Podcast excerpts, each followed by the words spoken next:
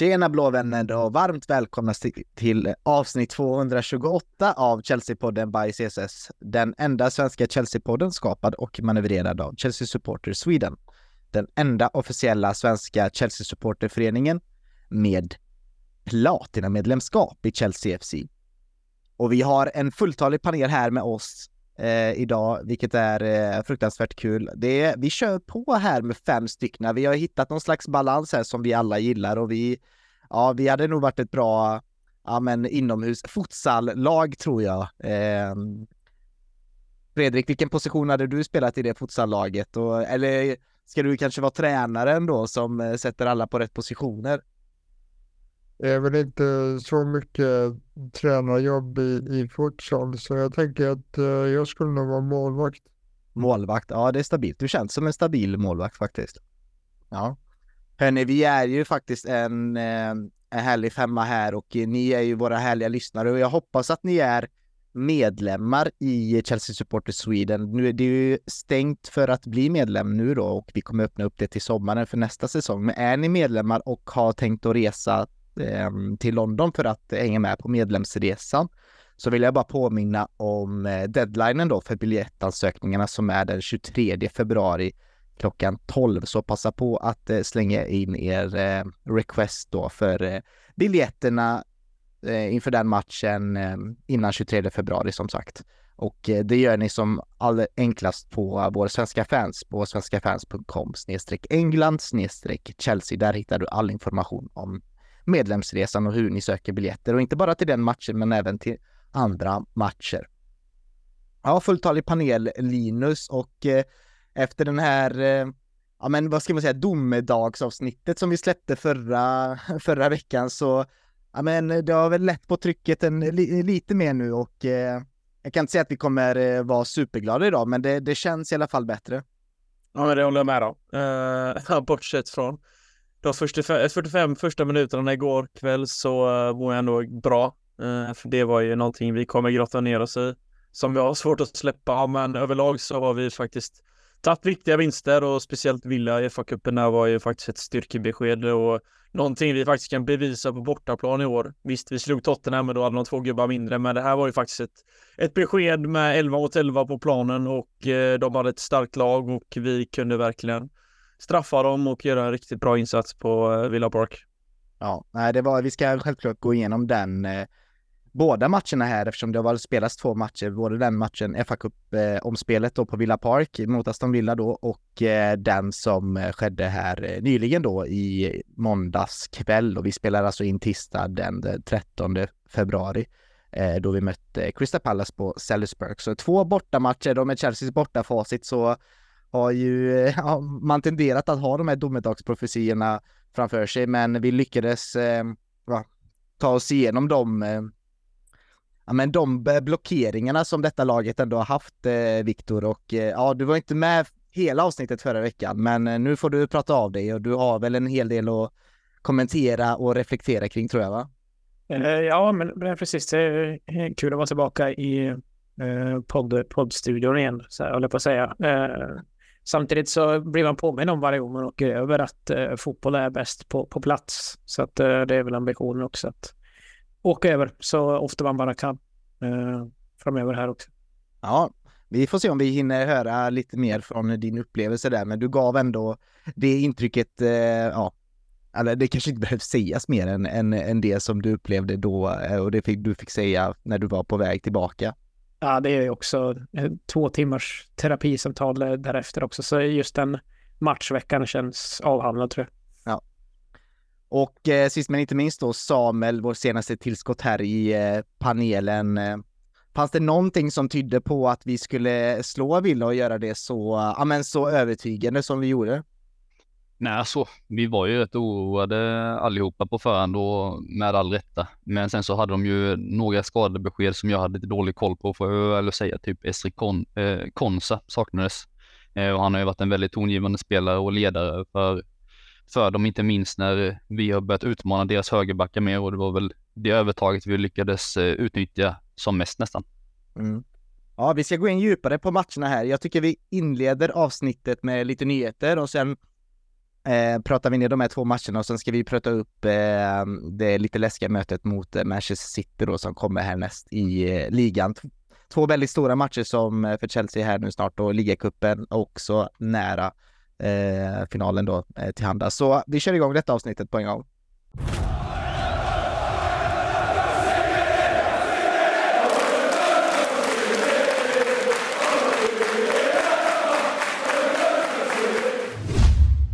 Ja, men vi rivar av lite nyheter eh, först och främst och eh, ja, som bekant så har jag ju sagt det här flera gånger i, eh, i våra avsnitt här att jag tenderar ju att kolla på Sky Sports när jag kollar på Premier League, för jag tycker om sändningen, jag tycker om produktionsvärdet och jag tycker om hur de målar upp eh, bilden och historien kring Premier League eh, på ett bra sätt. Ja, ja, men de gör det bra. Jag tycker även Viaplay eh, gör det bra också, men eh, ibland vägrar jag kolla på Sky Sports när det är alldeles för mycket Liverpool-flörterier, men igår kände jag mig nästan tvungen att kolla då Peter Check gästade i eh, studion och eh, Monday Night Football och, och, Fredrik, jag antar att du var, ja men jag hade rätt eh, stor koll där på vad Peter Check sa i, eh, ja men både i förhand och i efterhand, men det var ju framförallt mest intressant när han blev tillfrågad om eh, just jobbet han gjorde när han eh, jobbade i, i den eh, sportsliga ledningen då. Han var väl teknisk director eller någonting hade han väl som officiell titel och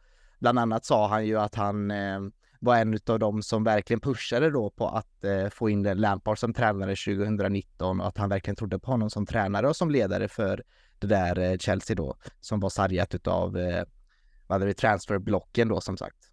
Men eh, det som var mest intressant det var väl det eh, som hände när uh, Beradeg Bali och Todd, eh, Todd Bowley tog över klubben, då var det ju många som trodde att eh, man sparkade Check. Och jag har ju bland annat kritiserat eh, ledningen för att hur kunde ni få bort Check? Det är ju så viktigt för vår identitet eh, och kultur. Men eh, Fredrik Check hade en annan eh, version på den historien.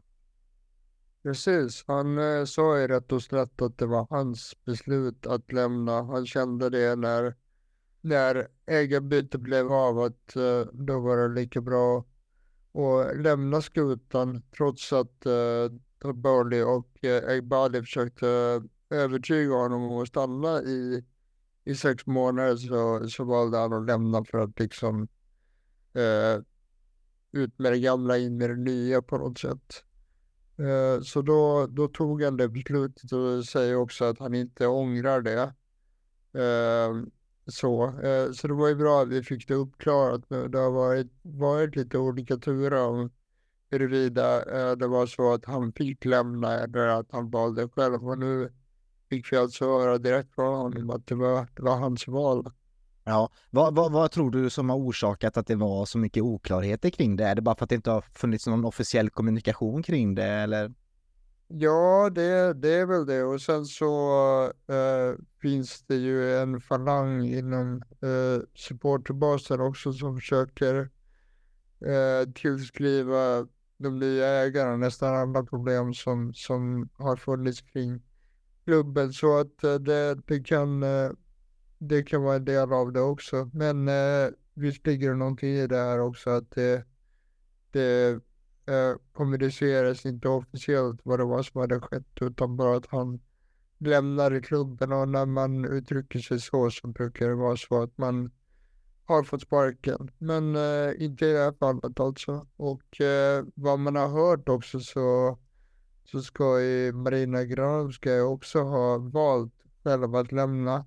Vilket ändå var ganska naturligt med tanke på den starka anknytningen som hon hade med Abramovic. Men det var bra att vi fick höra direkt från Tjeckien i alla fall. Mm.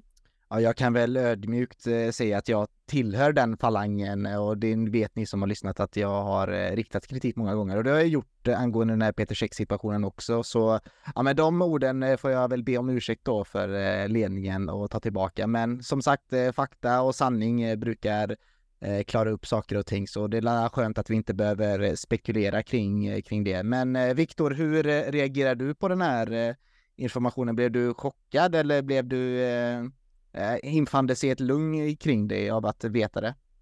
Nej, men det, det är så som jag minns situationen där med, med ägarbytet av klubben var väl att eh, det, det nya ägarskapet framstod som ganska öppet ändå, eh, åtminstone i det inledande skedet, att eh, liksom behålla eh, eh vad ska jag säga, makt, folket i de positioner de, de hade. Eh, det är liksom den här, eh, det som då har kommit senare, just att man river ut precis allting från från eh, vd till, eh, eh, till vaktmästare egentligen. Eh, det, det kommer ju långt senare efter att ägarbytet faktiskt trädde i kraft. Så att, eh, jag, jag minns det inte som eh, något, något konfrontativt i alla fall, att, att Tjeck och, och Granovskaja skulle skickas ut snabbast möjligt.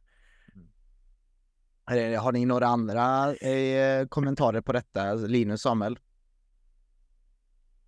Nej, inte mer än det ni har sagt egentligen och det är det man tyckte alltså efter liksom ägarbytet så har det blivit ja, en efter en har egentligen gått som haft någon anknytning till Chelsea. Just den här liksom kopplingen till klubben har ju liksom försvunnit med många spelare och liksom kontakterna kring kring klubben. Men nu börjar det kännas som att man vill, man vill ta tillbaka det lite. Liksom, man tog ju tillbaka Lampard där mm. och ville liksom rädda upp hans karriär på något sätt och kanske ge honom ett lyft. Men det blev ju som det blev. Men alltså, det blir också att man underskattar det också i dagens fotboll. Ja, alltså, det är ofta många gånger när man får tillbaka någon liksom, den kny, anknyter till klubben och liksom kunna, vi söker ju identitet och vi, vi ropar ju efter någonting som är Chelsea och det är just nu så är det inte så mycket kring liksom toppskiktet i klubben för som styr. Det är inte, de vet inte riktigt vad Chelsea innebär än för identiteten har vi inte suttit och en sån gubbe som Check hade man inte, ja det hade inte varit fel att ha honom i klubben eh, i någon slags roll eh, kring laget eller liksom runt omkring. Eh, för han verkar ju vara en sympatisk och ja, men en ganska enkel människa att göra med och det var ju samma på planen. Det kändes som en genuint härlig kille att ha omkring sig så ja, man, man, man saknar sådana spelare i, i klubben. Ja. Så är det bara. Ja, men han slår mig som väldigt eh, klok och vis också, mm. eh, eh kära Peter. Eh, och ja, han hade nog varit tillgång för vilken klubb som helst och eh, det är väl synd att den nya ledningen inte lyckades övertala honom. Men ja, det var väl stort av eh, Tjecka att inse att eh, han själv kommer någonstans bli ett problem om han är i en övergångsperiod och för att han alltid kommer jämföra då den gamla regimen med den nya regimen. Så det var ju insiktsfullt av honom, eh, om inte annat. Ja, en eh, väldigt eh, smart snubbe. Liksom. Ja. Han trummar och han pratar sju språk. Liksom. Jag märks spelar, spelar hockey också. Ja, ja. ja. Uh, även uh, sagt en verklig tillgång och, och uh, åldrats väldigt väl känns det som. Mm. Och eh, Samuel, eh, det finns ju en annan person då. Visst, vi älskar ju Check, det är vi, vi fans, men det är ju en, en eh, person som blev tillfrågad här nyligen om han var älskad av fansen. Då det är ju vår kära tränare som vi skrek eh, skulle skickas till giljotinen förra veckan eh, i Maurizio Pochettino. Eh, blev tillfrågad av en journalist. Känner du att du är älskad av eh, fansen och hans svar på det, vilket jag kommer komma tillbaka till. Eh, när du hörde det, vad, vad var din första reaktion? Jag måste säga att jag blev väldigt förvånad, positivt förvånad eh, kring svaret. Eh, att han vågar vara så öppen och transparent eh, tror jag kan göra ett bra skillnad på sin relation och det är ju någonstans det han är inne på att respekt är väl någonting man förtjänar, inte någonting man eh, tilldelas i samband med en titel. Eh, och det är väl det jag uppskattar absolut mest med hans ordval. Ja, så det han säger då ordagrant är eh, nej, jag känner inte någon kärlek från fansen. Jag måste vara ärlig med dig. Och jag, och jag förstår för att eh, de är vana att eh, vinna Champions Leagues, eh, kuppar och Premier Leagues. Eh, varför, skulle ni, eh, varför skulle de älska mig efter 6-7 månader? Eh, ja, jag förstår, vi är i en ligacupfinal, men vi är inte i en bra position i tabellen. Eh, men för tillfället så känner jag i alla fall respekten. Eh, när jag går ut på gatan och de möter mig så känner de att de vill eh, gärna ja, men, prata och samarbeta och tro på mig. Så eh, ja, det är skönt. Det kan jag inte ljuga om i alla fall. Så nej, jag håller med dig Samuel. Det det känns som att det har hänt någonting efter den här kritiken och efter allt det här som har, har skrivits om honom, både i media och det som vi har skrivit ut på Stafford Bridge när folk har buat, fansen har buat. Det känns som att han, det är liksom no nonsense nu, lite så känns det från eh, Pochettino, utan eh, han fattar att det är do or die. Nej men alltså just eh, kring kommentarerna tycker jag det är nog bland det bästa jag hört han säga på de sista månaderna. Alltså rent liksom som man faktiskt genuint tar till sig mycket. Eh, alltså speciellt efter matcher tycker jag det har varit mycket tråkiga kommentarer, lite så här Potter-vibe kring det och jag har bara känt att det som det han säger bara går rätt ur mig egentligen. Alltså det det, det här är alltså det är rakt, det är naket, det är ärligt och han sminkar inte över det och hade han sagt att han var gillad av fanset, ja då hade det blivit helvetes liv också. För det är, det är han ju inte och det, det fattar han ju själv. Men eh, jag gillar att han har den respekten och då vinner han mycket.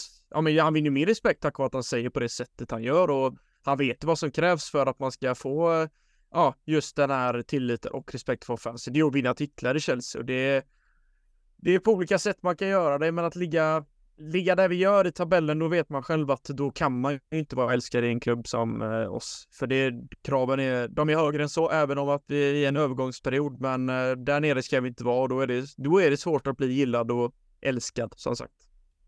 Det var ju intressant uh, också eftersom det stod i bjärt kontrast till den här gojan som han kom ut med inför Wolves-matchen. Det var uh, dåliga grödor på bondgårdar, det var Nasdaq-börsen och det ena med det andra som man inte alls förstod vad han pratade om. Så att uh, det här uttalandet kom nu var ju, var ju väldigt överraskande och väldigt positivt. För egentligen ända sedan Tuchel styrde så har man ju saknat eh, substans på presskonferenserna och här alltså var han ju ändå inne på något viktigt så det var det var en skön kontrast till det, det tidigare han har svängt sig med som sagt. Och kanske är det så att han på riktigt nu fattar vad det innebär att vara eh, tränare i Chelsea. Mm, precis, och det är en självinsikt som eh, ja, verkligen behövdes från eh, hans håll. Och det, det, är liksom, det finns inte längre argument eh, för att, eller uspar för att sälja den här drömmen om projektet, utan han förstår att det handlar om om här och nu. Så ja, pluspoäng från Patriks sida här eh, måste jag säga och jag känner det från delar av panelen också. Eh, någon det också skrevs lite extra om eh, Fredrik inför den där villamatchen och vi nämnde ju det lite innan med att det kanske fanns spelare som ville lämna och så vidare. Den här läckan som du eh, gick eller tog oss igenom förra veckan. Eh, men då blev, hamnade ju spotlightsen på Enzo Fernandes och vi hann inte riktigt prata om det i detalj riktigt förra veckan för det kom väl ut efter vi hade spelat in tror jag. Eh, men eh, ja, de där ryktena visade sig vara total nonsens då att Enzo ville lämna Chelsea. Precis, eh, det var ju skriverier då om att eh, Elso undersökte möjligheten om att lämna klubben till sommaren och sen i en annan rapport så nämndes eh, Barcelona också, men han visar ju med all önskvärd tydlighet efter det här sagolika frisparksmålet mot Aston Villa som kommer tillbaka till med den, det målfirandet där han håller upp tröjan och eh, gestikulerar att han eh, stannar kvar. Och sen igår också så hade han en eh, intervju med eh, argentinska ESPN efter matchen och då, då sa han det att eh, jag förstår inte var de här ryktena har kommit ifrån. Jag trivs väldigt bra här och jag, eh, jag kommer stanna här tills, eh, eh, ja, eh, så länge klubben vill. Och det, det är ju, eh, det var ju väldigt eh, glada besked, eh, för jag blev rejält orolig eh, när jag först läste de här rapporterna. Men det är skönt att det bara var fake news. Sen får vi se hur, hur det blir i långa loppet. Jag tror att han och ganska många av våra stjärnspelare inte kommer stå ut med den här mediokra nivån. Men eh, det är ingen fara på taket än i alla fall och det tycker jag är otroligt skönt. Mm. Och vi kommer ju prata eh, lite mer i detalj om matcherna därefter som som kom efter den här eh, ryktesvågen. Men eh, Samuel, det är helt okej okay att du ändå berör matcherna, för visst eh, visade inte ens så bara med, med tal att han eh, gav tillbaka, utan även på plan.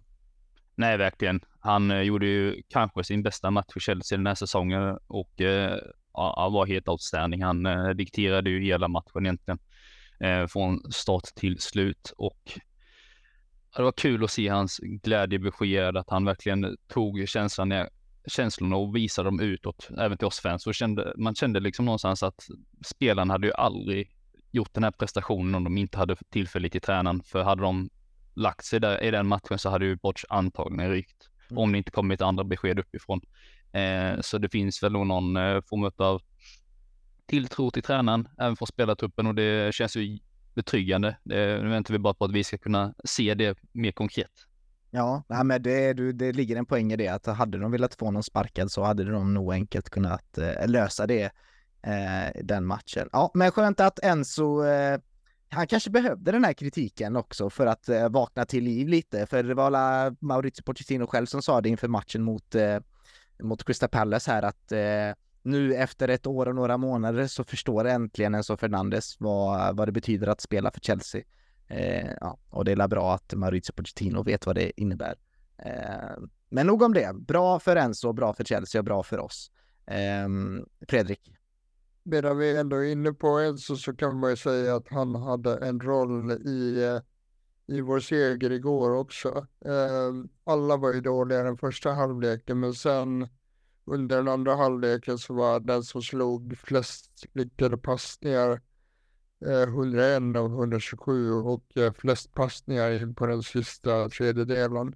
Närmare bestämt 13 stycken så han var absolut en av de spelarna som spelade upp sig och uh, ordnade segern igår också även om han uh, inte alls var bra i, i den första halvleken och ganska anonym i övrigt. Mm. Men i, i den andra halvleken så var han mycket bättre. Precis, och så fick han ju avsluta då målskyttet där med ett snyggt mål. Men vi kommer in på det alldeles strax här. Eh, men till sist då Viktor, vi, vi, har ju pratat en del, eller jag har ju ändå nämnt eh, min, eh, min tro på Mihailo Modric en hel del och jag har väl känt att nu har ju han legat i ja, med frysboxen i två matcher där, inte ens blivit inbytt. Om det är sägande Ja, det är väl sägande ändå om att inte hans aktier står speciellt höga just nu. Men Bayern München hade lagt då en förfrågning kom det ut här och Fabrizio Romano hade bekräftat det nu nyligen här att eh, låna Modric ett halvår eh, nu under vinterfönstret. Men eh, Chelsea hade tackat nej till den eh, möjligheten. Hade inte det ändå varit en ganska bra, en bra idé? Eh, känns som en ganska riskfri deal för, från Chelseas håll. Det är min spontana reaktion att eh, man har ändå en Kunko som kommer in här nu. Eh, Madueke för viss, visserligen vars form är eh, nästan lika svajig som, som Mudriks. Men att eh, Karin Meka gör ju också anspråk på de här mer framskjutna mm. mittfältspositionerna. Nu kanske då att Jackson börjar uh, utgå från en kant. Så att Eh, det känns ändå som att Chelsea hade haft hyfsad täckning på de positionerna och att eh, eh om de Mudrik skulle eh, få, eh, få ett miljöombyte så hade det inte varit mig emot. Men just eh, Bayern München, om vi pratar klubbkulturer, eh, det, känns ju som en missmatch för mig liksom med hans jag, jag vill nästan kalla det liksom att han har det här mjukglass eh, psyket. Men hade det inte varit bra att gå in på lumpen då liksom och bara fixa den disciplinen?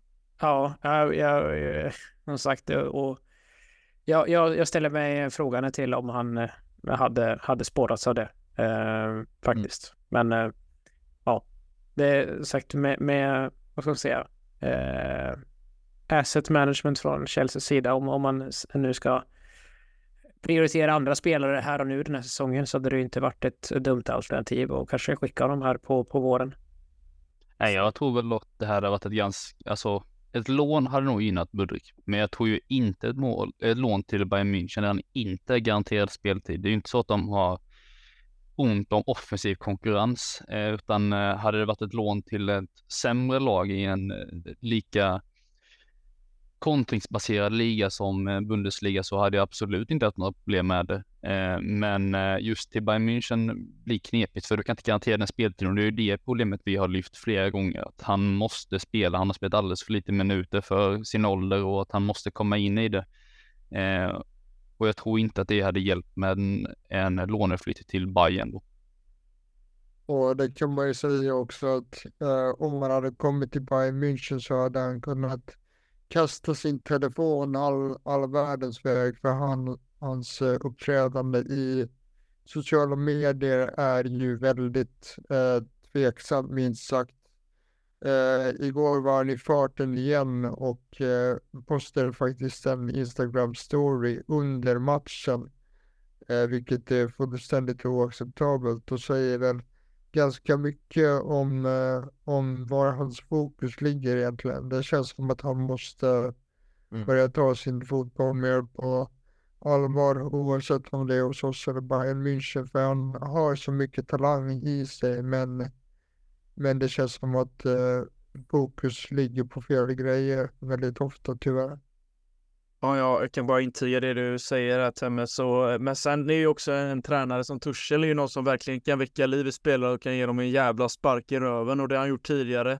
Mm. Och jag tänker liksom han fick ju helt nytt liv i eh, en spelare som, eh, ja, Rudiger som han egentligen gjorde till en av världens bästa mittbackar på ganska kort tid från att vara ganska medioker tycker jag, gjorde en hel del misstag i Premier League till att vara en av de bästa mittbackarna i världen. Jorginho går också bli lyfter ytterligare nivåer, så det är ju en tränare jag har lätt kunnat se Mydrik kanske få en liten omstart och ska vi kolla lite på Bayern, de har ganska mycket skadebenägna spelare i de positionerna. Gnabry är ganska skadebenägen.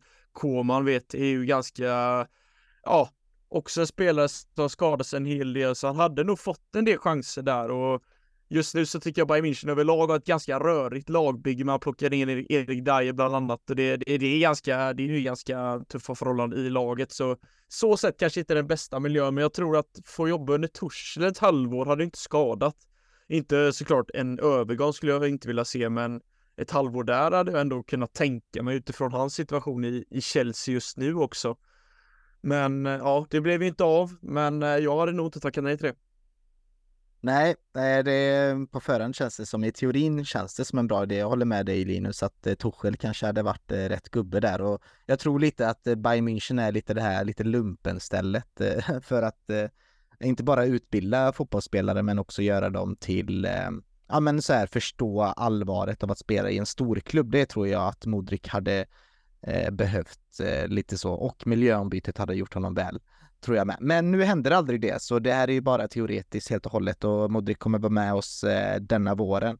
Och det kanske ligger något i det Viktor säger att eh, vi tar hand om våra tillgångar på hemmaplan och ser till att eh, de får den utbildningen som då eh, vår ledning och våran, eh, våra tränare eh, tror är eh, den rätta helt enkelt.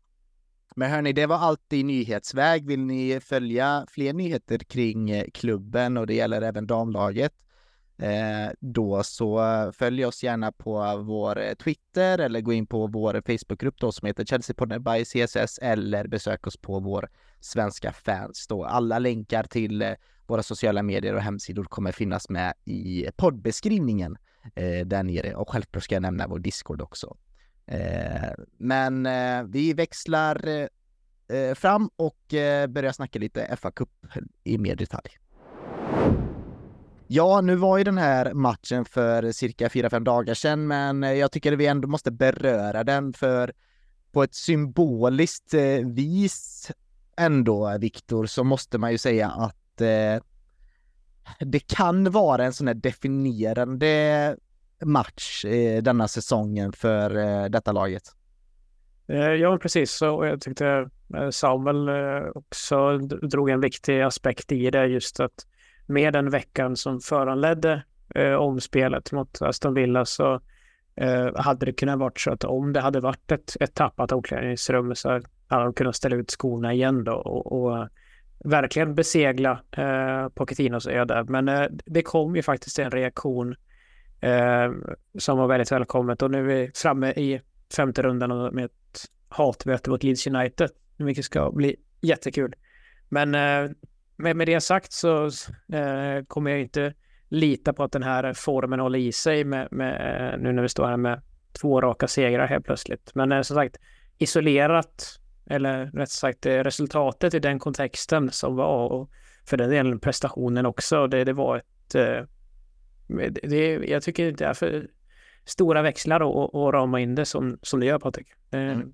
Det är rättvist. Ja, nej, men jag kände att den reaktionen hade man kanske förväntat sig då mot eh, Wolves efter man hade blivit utspelade på, eh, på Anfield. Men eh, ja, de behövde lite som Chilwell sa ändå, eh, Linus, han sa ju det efter matchen att vi behövde det här, vi behövde bli kritiserade för att eh, väcka oss till liv och det är ju ändå lite intressant att det att det ska behövas någonstans. Alltså jag förstår att vi alla är människor, att vi går igång på olika saker, men eh, jag tycker det är ändå intressant av att vicekaptenen uttrycker sig så eh, ändå. Ja, men jag håller med dig och det, det, har, det har ju behövts och det känns inte som att den här utskällningen har kommit ordentligt och man undrar ibland vad Poch har sagt i, speciellt i halvtidssnacken, för det är där jag tycker ofta vi förlorar väldigt mycket i matcher, att det blir ingen förändring när de kommer ut i andra halvlek. Och liksom, den här matchen var ju någonting faktiskt vi genomförde under 90 minuter som såg bra ut under hela matchen och det har vi liksom inte fått upplevt någonting under den här säsongen. Under den här säsongen. Det har varit eh, stundtals bra, men det här är ju en prestation som jag tycker vi, ja, en av de bättre under säsongen, om inte den bästa. Uh, och då tycker jag också att spelarna ska ju såklart hyllas, men det är också så här liksom att ja, nu, vi, vi tar med oss detta, men snabbt också vidare inte och vi inte hylla, för vi har inte vunnit någonting än, men det, det är ett viktigt steg i rätt riktning för att slå Villa på Villa Park. Det gör inte många lag. Visst, de har börjat svaja lite sista tiden, men att faktiskt gå ut och ta den här matchen och gå vidare är ett tufft omspel. Mm. Eh, ja, det är ett styrkebesked faktiskt. Ja, och vi måste ju vara ärliga här ändå grabbar, för vi alla trodde väl att det skulle gå åt pipan den här matchen. Jag drog väl till med en sån där när vi skulle tippa inför den här matchen sa jag att antingen är vi riktigt jäkla bra eller så är vi riktigt ja, urusla helt enkelt.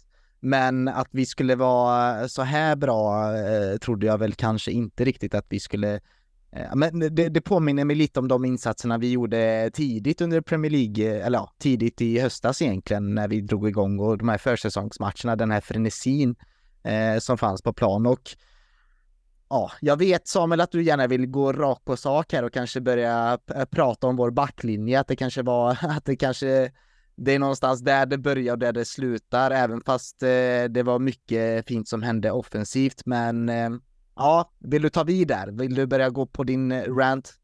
Ja, det kan jag absolut göra, för jag tycker mycket av det vi ser i Villa-matchen börjar och slutar med Thiago Silva. Eh, han lämnades utanför startelvan för första gången på väldigt lång tid. Eh, och man spelade med Badiashil och Disasi som mittbackspar. Det tycker jag gjorde en väldigt stor skillnad då Badiashil har en mer, han är ganska kvick. Eh, inte på första metern kanske, men absolut på långa steg. Så när eh, de lyfte upp backlinjen kände de sig mer trygga. Då vågade Petrovic gå ut. Eh, och jag har kritiserat Petrovic gång på gång på gång på gång att han inte kan stå vid linjen. Men Thiago Silva, det blir en jävla mellanmjölk med honom att han blir på de mellandistans. Han faller lite för tidigt för att han inte riktigt litar på sin snabbhet och inte på sina kollegors snabbhet. Och det, det resulterar i att det blir pannkaka. Det, Petrovic vet inte riktigt var man ska ta vägen. Så i den här matchen så såg man en helt annan Petrovic och en helt annan backlinje. Och även i uppbyggnadsspelet tyckte jag det blev en otrolig skillnad om man jämför Pallas-matchen och eh, Villa-matchen bara. Mm. Eh, just i hur Caicedo droppade ner i en eh, nästan eh, tredje mittback, eh, central mittback och eh, Badiashil och Disasi tog och spreadade sig lite. Mm. Eh, och då tillät sig Gusto och Chilwell att promenera uppåt i banan. Så det var inte bara en defensiv förändring som skedde utan det var även en offensiv förändring som gynnade Enzo otroligt mycket.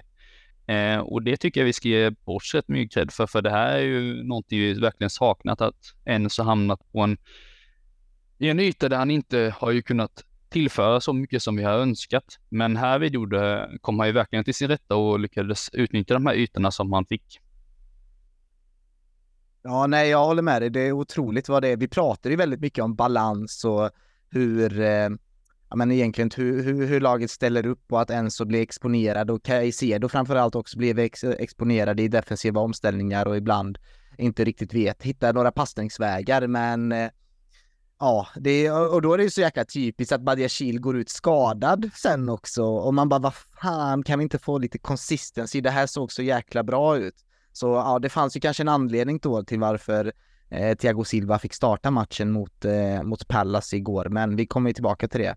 Men eh, Fredrik, det här var ju ändå, alltså jag vill, jag vill inte att det här, den här matchen någonting, eh, alltså ska bli förknippad med något slags eh, själsligt eh, adjö till Thiago Silva, men visst blir det, precis som Samuel säger, ändå ganska signifikativt eh, för eh, hur vi eh, vill spela vår fotboll eh, framöver. Absolut, för eh, utan eh, Silva i elva så kan vi mer konsekvent spela en hög backlinje. För precis som Samuel nämnde så tar ju eh, Silva djup väldigt tidigt och han är ju klart bättre i en trebackslinje där han får en skräddarsydd libero-roll där han kan svepa den som kommer undan. Eh, och, och det är lite det som gör att det blir svårt att se hur vi ska göra med honom framöver. För eh, som väl illustrerar de uppenbara, uppenbara fördelarna med, eh, med att lämna honom utanför. Och eh, så bra som det såg ut så tycker jag nog att vi ska fortsätta experimentera på det sättet. För han har ju han är fortfarande en fantastisk mittback men han har eh, passerat Zenit och, och behöver lite av en skräddarsydd roll för att uh, komma till sin rätt. Uh, jag tycker också att uh, det förändrar inte bara vårt uh, uppbyggnadsspel rent taktiskt utan jag tyckte också att uh, det gick snabbare mellan linjerna än, än vad, det, vad det gjorde igår till exempel där, uh, där ju Thiago Silva tar ganska god tid på sig att, att försöka hitta linjebrytande passningar. Men eh, för att återkomma till, till det du sa så är det lite svårt att, att se hur vi ska göra med, med Silva framöver. Jag tycker i alla fall att vi bör eh, försöka den här kombinationen med Sassi och eh, oftare. De var ju också kemi från eh, eh, tiden i Monaco där de ju bildade mittlås tillsammans. Så det, det finns ju ett samarbete där bygga vidare på. Samtidigt som vi ändå, i alla fall du och jag eh, Fredrik, är enade om att det ändå Fofana och Colwill som är liksom startparet när alla är friska. Absolut, det är ett äh, mittlås som, äh, äh, som är både för äh, häret och nuet och framtiden. så när Fofana väl blir skadefri så vill jag gärna se honom och eh, Corwell tillsammans därför att det, det är också ett mittbackspar som kommer hålla många år framöver. Så det är väl, det är väl dit att vi ska, men vi är inte där än eftersom Fofana är, är långt ifrån mm. nu, räcks, nu räcks det upp mycket händer här och jag antar att det kommer en sån här Disasi eh, eh, försvarstal här från antingen Viktor eller Linus. Eh, Viktor, du har ordet. Ja, men jag vill prata lite igen eh, situationen Thiago Silva i, eh, ja. främst. För eh, bara påminna mig själv och, och, kanske någon lyssnare också om att det är ju inget konstigt det som händer med Thiago Silva och det, den här liksom nedtrappningen eh, skulle ha ju varit pågående i ett par år åtminstone. Liksom med, Eh, Eh, den no, eh, noggrann eh, hantering av hans eh, spelminuter och, och, vilka motståndare kanske som man ska ta sig an. Liksom, det haltande jämförelse med, med hockeyn liksom, när du går runt på tre backpar liksom. Men där har du ju eh, e-, ett par gubbar som tar på sig de tuffaste motståndarna, möter toppkedjorna eh, mot motståndarna medan du har kanske ett backpar som det bara startar i offensiv zon till exempel för att eh, det är där de klarar av att liksom eh, spela till, till deras styrka helt enkelt. Och det, det tankesättet tycker jag går att applicera här också. Eh, att Thiago Silva kan absolut fortfarande vara värdefull i den här truppen men att vi har ju vetat om sen, sen Tuchel, sen Frank Lampards dagar att han ska ju inte spela flera gånger i veckan, varje vecka ut och vecka in.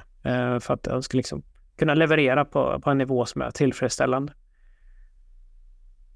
Ja, och jag, jag vill gå in lite mer på, jag har tryckt lite på det tidigare med Badiashil, det, det är mittback som jag, alltså jag, vissa delar tycker jag att han gör det bra, men så tycker jag att han är en, lite av en alibi-spelare, att han måste ha någon bredvid sig, typ som en Thiago Silva typ, en som faktiskt leder försvaret mer, för jag i mina ögon är ingen ledare i Chelsea framöver, rent mittbacksmässigt. Jag tycker att visst, han kan starta en del matcher, men jag sitter han som start paret, för det ser jag ju som jag varit inne på, Coldwill och Fofana i mm. mina ögon. Mm. Sen är det en skitbra backup eh, att ha Barishil, men jag ser inte han som en spelare riktigt på det sättet som jag vill ha om jag vill ha en som ska starta, för jag tycker inte riktigt, eh, han har inte upp i de nivåerna. Jag kollar på, eh, det finns en sajt som samlar upp otroligt mycket statistik, Footy Stats, eh, om eh, Samuel har sett den sidan någon gång. Men om vi ska kolla på, nu har Badia Shilibars skadat väldigt mycket, men ska vi kolla på hans prestationer hittills i Premier League, då har han gjort åtta matcher i år. Då ligger han på, av 169 backar, så ligger han på 146 plats i ligan. Och vi jämför med hans förra säsong då han spelade 11 matcher, vilket han tre matcher mer men betydligt mer speltid. Då låg han på en 19 plats av 191 platser. Utifrån statistiken, alltså då utgår ju de från liksom, ja, vad man har presterat i för nivå och tagit ut ett snitt på det. Men samtidigt så tycker jag att han med hans skador, vilket gör att det också blir lite trögstartat och det är det som är jobbigt med honom. Jag tycker att ibland när han kommer tillbaka på skada så kan han se intressant ut. Men så ser han fortfarande, alltså jag tycker det, det är lite ostabilt från hans sida. Jag tycker inte det är den här pondusen som jag söker för en sån spelare för honom. Men han är ung, det vet vi. Han kom från eh, Monaco, men eh, jag kräver mer från honom om, han, om det ska vara en startspelare för Chelsea, så är det bara.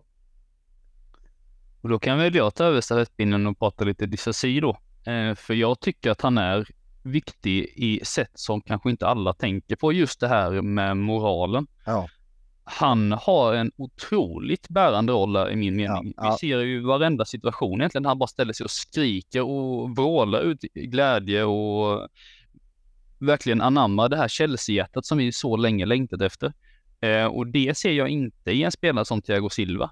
Utan Thiago Silva har mer en, eh, han är perfektionist som kräver att allting ska vara bra. När det inte är bra, då skriker han ifrån. Men Desasi verkligen får oss att älska de bra situationerna.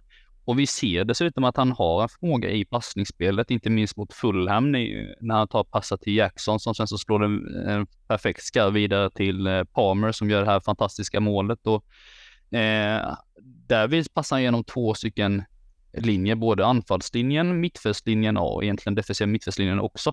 Så han har ett bra tak, han har en god fysik, han är inte skadad, så jag kommer förvänta mig att vi kommer se rätt mycket av Disasi framöver.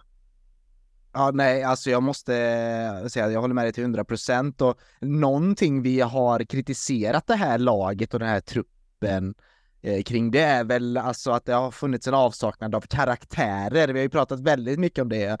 Eh, Linus är också, du vet, nästan varje avsnitt, oh, det finns inget Terry, det finns ingen check, det finns inget Drogba. Eh, liksom, men det är exakt det jag ser i Axel Desassi och de här mjuka värdena är svåra att mäta och svåra att scouta antar jag också. Men eh, jag kan verkligen känna det eh, med Disasi att han har tagit till sig fansen och eh, klubben på ett bra sätt och så identiteten och det är samma med Petrovic. Jag tycker att han, jag, jag vet inte, jag, tycker, jag säger inte att han osar Chelsea, men det, jag tycker han är Chelsea, eh, även fast han kanske, liksom det finns bättre målvakter där ute, absolut, men det är någonting med hans, eh, han har en viss aura eh, som jag gillar det, som målvakt eh, och som förknippas också med med, med Chelsea. Men den jag ville komma tillbaka till och det här har ju varit någon jag redan på försäsongen sa att det här är min gubbe och det är ju Nicholas Jackson, eh, Linus. Jag tycker att han Ja, men jag tycker att han eh, är den största karaktären i den här truppen, utan tvekan. Vi kommer ju snacka om alla de här gula korten och hans, eh, eh ja, lite mer halvbisarra eh, så här, uppträdande på plan och hans, ja, väldigt så här, dålig disciplin helt enkelt. Men eh, Alltså det, när han går och kysser Enzos tröja efter det fantastisk, den fantastiska frisparken. Jag vet inte. Alltså Nicholas Jackson, Disasi och George Petrovic av de här nyförvärven tycker jag eh, har anammat klubben och identiteten eh, väldigt bra och eh, starka karaktärer vi har hittat. Jo, men jag är med dig. Och som vi tidigare sa med Disasi, det är lite där lite Rudiger-viben man får över honom för att tända till publiken. För det var ju någonting man älskar att se av Rudiger, speciellt de sista åren där att om jag får igång publiken, jag menar det hoppet Desasi gör igår, han är ingen lätt gubbe att få på sig när han hoppar med en jävla höfttackling rätt in i massan där. Det är ingen lätt gubbe, men jag fick fan gåshud när jag såg det hoppet rätt in. Han tänker ju inte sig för, men det var ju, alltså det är ju, det är ju ren kärlek och alltså hur jävla mycket det, han brinner för det här. Och jag menar, han vet nog mycket väl att han inte var tänkt som det alternativ som han blivit under säsongen. Så han är jag, alltså jag tycker så här, visst, han har gjort en hel del sämre insatser. Men fasen vad han ger järnet ändå alltså. Och jag kan nog räkna till fem sex gånger när han tar bollen från en backposition och drar upp farten faktiskt upp med, alltså på offensiv plan. Och visst, han lämnar över bollen. Man får en rörelse och får med laget upp på ett sätt som inte Silva kan göra. Så det är ju någonting han har där också faktiskt och får han in lite mer tek teknik i passningarna så lyfter han ju ännu en nivå. Och som du säger, Jackson är ju en sån spelare också som verkligen ja, kan göra publiken irriterad, men det älskar vi ju bland annat som, som en offensiv spelare, liksom Costa var ju en sån gris. Ja. Hade vi haft VAR idag, eller hade han haft VAR då så hade han haft fem sex röda till. Men jag menar, det var också sådana spelare man älskar av i sitt lag, hatar att möta och det är ju sådana spelare man vill ha i sitt lag. Så eh, ja, det, mm. det finns mycket man kan gilla kring dessa karaktärer trots att det blir mycket gula kort från ena gubben där. Verkligen, men jag tycker vi tar ett eh, fokus tillbaka till det här fa mötet ändå och försöker eh, bara avhandla den så fort som möjligt så att tiden springer väl för mycket. Men just Nicholas Jackson eh, då Linus, eftersom du ändå har ordet här, så han startade alltså ut på vänsterkanten denna matchen och han hade gjort det en gång innan om jag minns rätt mot Luton. tror jag det här han även gjorde det bra, men vi har ju haft lite frågetecken kring Jackson som nia och sådär och men nu, han har väl hittat rätt där ute på kanten, varför? Han var ju briljant i denna matchen. Det känns ju nästan som att det är det bästa alternativet för hans skull just nu och eftersom inte att målen kommer inte riktigt naturligt för honom just nu. Det, det krävs mycket att bollen ska gå in. Det är oftast inga snyggare klassavslut. Det är ofta, det han får verkligen, det är tio chanser så sitter en liksom och det är ju det som gör att det blir ju enklare och med den speeden han har, vilket blir ett väldigt bra alternativ på kanten, men när han har fått spela på kant tycker jag att han ser bättre ut och mer skärpt med bollen jämfört med när han spelat i mitten. Det ser faktiskt lite mer smidigare ut och han kommer med fart och mm. han kan även göra sin gubbe och det, det har man inte riktigt sett längst upp så det känns faktiskt som en position där han kan vika, både vika in men också dra sin gubbe och peta förbi så ja, det är nog det bästa alternativet just nu kring honom kan vara värt att eh, påminna sig i sammanhanget om att han faktiskt är vänsterytter i grunden. Det är egentligen bara under det sista halvåret i Villarreal som han spelade striker, så där är tillbaka till sina rötter på sätt och vis. Och man, man ser ju eh, det är tydligt att han verkligen har egenskaperna för en eh, winger snarare än en forward. Och eh, Pochettino belyste ju det på presskonferensen att han är en spelare som gillar att ha blicken mot mål och inte ryggen vänd. Eh, från det då som en, en klassisk eh, targetman och jag tycker att man, man såg ju mycket av hans styrkor här. Att han är, han är snabb, han är bra på att utmana, han kombinerar sig fram och hittar finurliga lösningar och sen så tar ni upp ytan väldigt smart vid målet också när han eh, nickar in den och eh, nickmål är någonting vi, vi kanske borde se från honom oftare med tanke på hans fysik. Men han är ju inte bra i, i luften, vilket vi har nämnt förut. Men det här var i alla fall eh, en gubbe som hittade tillbaka till sitt eh, spel på vänsterkanten, eh, vänsterkanten och ska kanske primärt vara eh, vänsterytter också för att komma till, till sin rätt i det här laget. Jag håller med. Jag tycker den här, man fick se att han växte i samband med att han fick större ytor och fick lite mer tid på sig att göra sin gubbe och att utmana och vara ett konstant hot. Eh, som anfallare så blir han ju mer ifrågasatt i fysiken och han förlorar lite mer dueller men mot ytterbackar som generellt sett är lite klenare, lite svagare så får han lätt ett övertag för han har ju en god fysik, fysik precis som Fredrik säger. Eh, och ja, där vid 1-0 målet så gör han det ju även där briljant, inte bara på inspringet. Mm. Ja, nej precis. Och det, jag ville komma, eller börja med att prata om det här 1-0 målet lite, Viktor, för att vi har pratat mycket Conor Gallagher och tro mig Viktor, jag hade kunnat spela in ett specialavsnitt om Conor Gallagher bara för jag vill, jag, jag har lust att bara prata Conor Gallagher av många olika anledningar. Ehm, för det finns eh, mycket jag kliar i huvudet med kring eh, Connor och mycket jag vill hylla och mycket jag älskar. Eh, men mycket frågetecken ändå. Och ni får kalla mig galen, ni som lyssnar, att jag fortfarande har frågetecken. Men så är det. Jag får väl ta den hot take här. Men i min mening så tycker jag att han gör en av sina bästa matcher i Chelsea-tröjan just den här matchen på Villa Park. Och det är ju också väldigt symboliskt att han är den som eh, alltså han får ju spräcka sin egna nolla den här, eh, den här säsongen. Eh, är det kanske det, det viktigaste målet han någonsin har gjort i sin karriär? Eh, ja, eh, alltså för, personligen för hans karriär så just eh, det målet han gjorde föregående säsong på Sellers Park, alltså det här riktiga kanonskottet som han stod för, det, det, var nog väldigt viktigt för att han ehm, skulle be behålla sin plats i laget kanske vid den tidpunkten. vann oss den matchen. på, ja, i sig, nu, nu förväxlar jag Villa Park och Sellers Park, men skitsamma. Mm. nej, men det, som du säger, han han har hittat tillbaka till formen. Hela laget var ju helt under isen. Eh, men sagt, eh, Gallaghers prestationer var heller inte okej okay mot, eh, mot Liverpool och, och Wolverhampton. Så att, han är ju sig själv när han tar de här eh, tomma löpen i högkorridoren. Eh, när Madueke, när Palmer vill ha bollen på fot så är det ju eh, Gallagher som, som tar löpet på yta.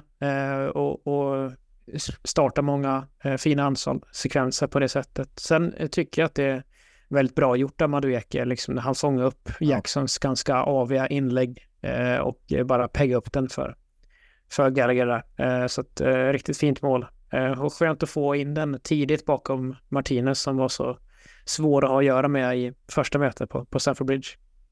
Verkligen, och det är alltså Conor Gallagher som börjar det anfallet då genom att hitta Jackson ute till vänster. Och sen fint förarbete av Jackson som trocklar fram bollen till Madueke som, precis som du säger Viktor, påpassligt ser då Conor Gallagher komma in i den ytan som han även kom in eh, i flera gånger då mot eh, Crystal Palace, vilket vi kommer komma, eh, komma in på. Men han har väldigt, han har ju hittat den här jag kan inte säga att han har hittat eller han har förstått sig på tia-rollen, men det är ju de ytorna jag har skrikit väldigt mycket på att Conor Gallagher ska behöva komma in i för att han ska övertyga mig om att han är en bra ja, med tia. Vi måste nästan använda det begreppet, va? För, eller så här second striker, jag vet inte, men precis bakom anfallaren då.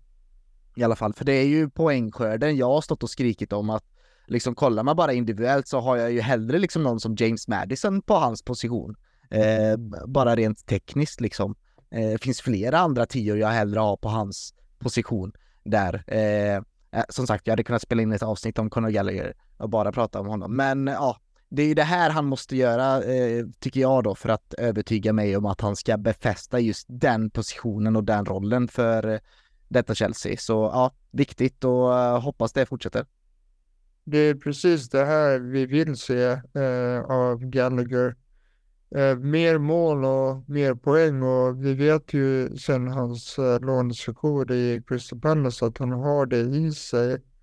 Eh, och nu bryter han alltså en eh, måltorka som var 34 matcher lång, eh, nio månader eh, och att han då gör gör mål här både igår och, och mot Villa är otroligt viktigt och, och som sagt vi, vi vet att han har målskyttet i sig så det det skulle vara väldigt skönt om vi, om vi eh, får se det lossna nu. För det jag kände när, eh, när han satte sitt mål mot, mot Villa var ett äntligen. Ja. Eh, för det, just det där gått och väntat på.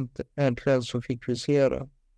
Ja, nej, för mig hade det varit oacceptabelt för eh, Chelsea att ha en spelare på den positionen med liksom Obbi Mikkel-siffror eh, i poängskörd. Det, det funkar inte för mig, så jag hoppas verkligen det här fortsätter för jag, ja, jag älskar Conor Gallagher. Viktor?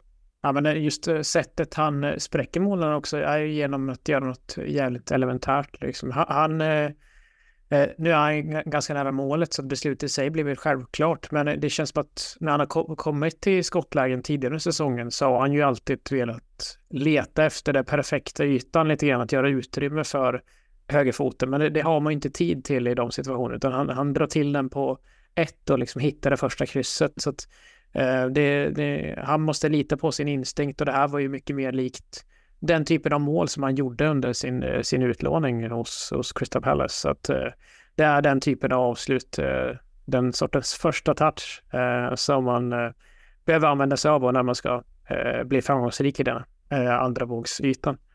Precis, och på tal om just det lånet med och Eh, för att referera tillbaka till Peter Käck, det var alltså Peter Käck som rekommenderade just eh, Conor Gallagher att ta det lånet till Crystal Palace. Så det var, vi får tacka Käck för det då, att vi hittade eh, någonting i, i det lånet då, att Conor Gallagher hittade något till sig själv då, när han var på lån i Crystal Palace. Men Ja, vi går vidare här för att vi, vi måste ju ändå prata lite Malogusto, men jag känner att vi gör det i samband med att vi pratar matchen mot Crystal Palace. Men han hittar ju, alltså han gör ju ett utmärkt inlägg till eh, Nico Jackson. Det är ett fantastiskt inlägg och hade han missat den Nico Jackson då hade ju vi, ja, det ställt mig ännu fler frågetecken eh, på Nico Jackson.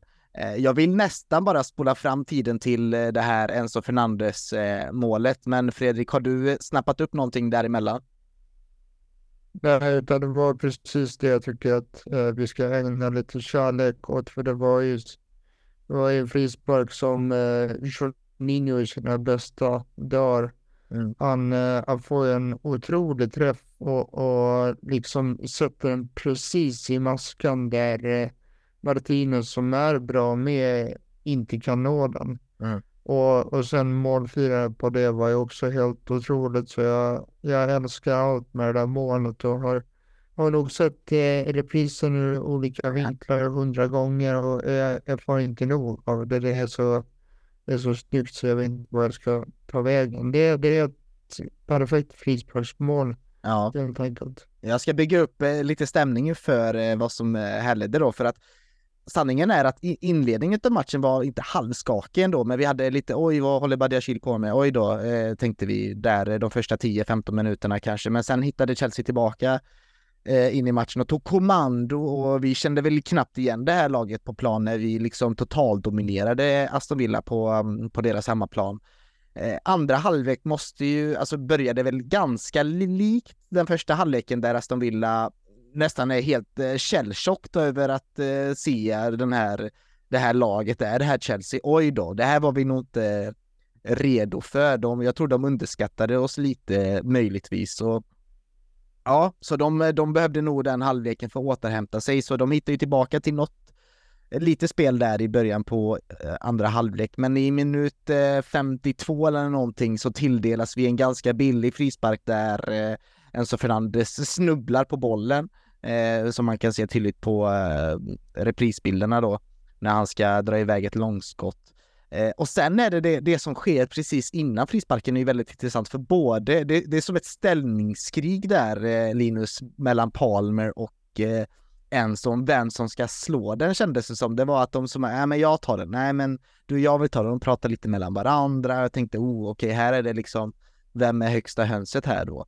Eh, men eh, när Enzo väl tog den så, alltså det var ofattbart. Det är eh, precis som Fredrik sa, vilket jäkla mål och jag har precis eh, som Fredrik eh, sett om den eh, frisparken i repris eh, ja, flera gånger.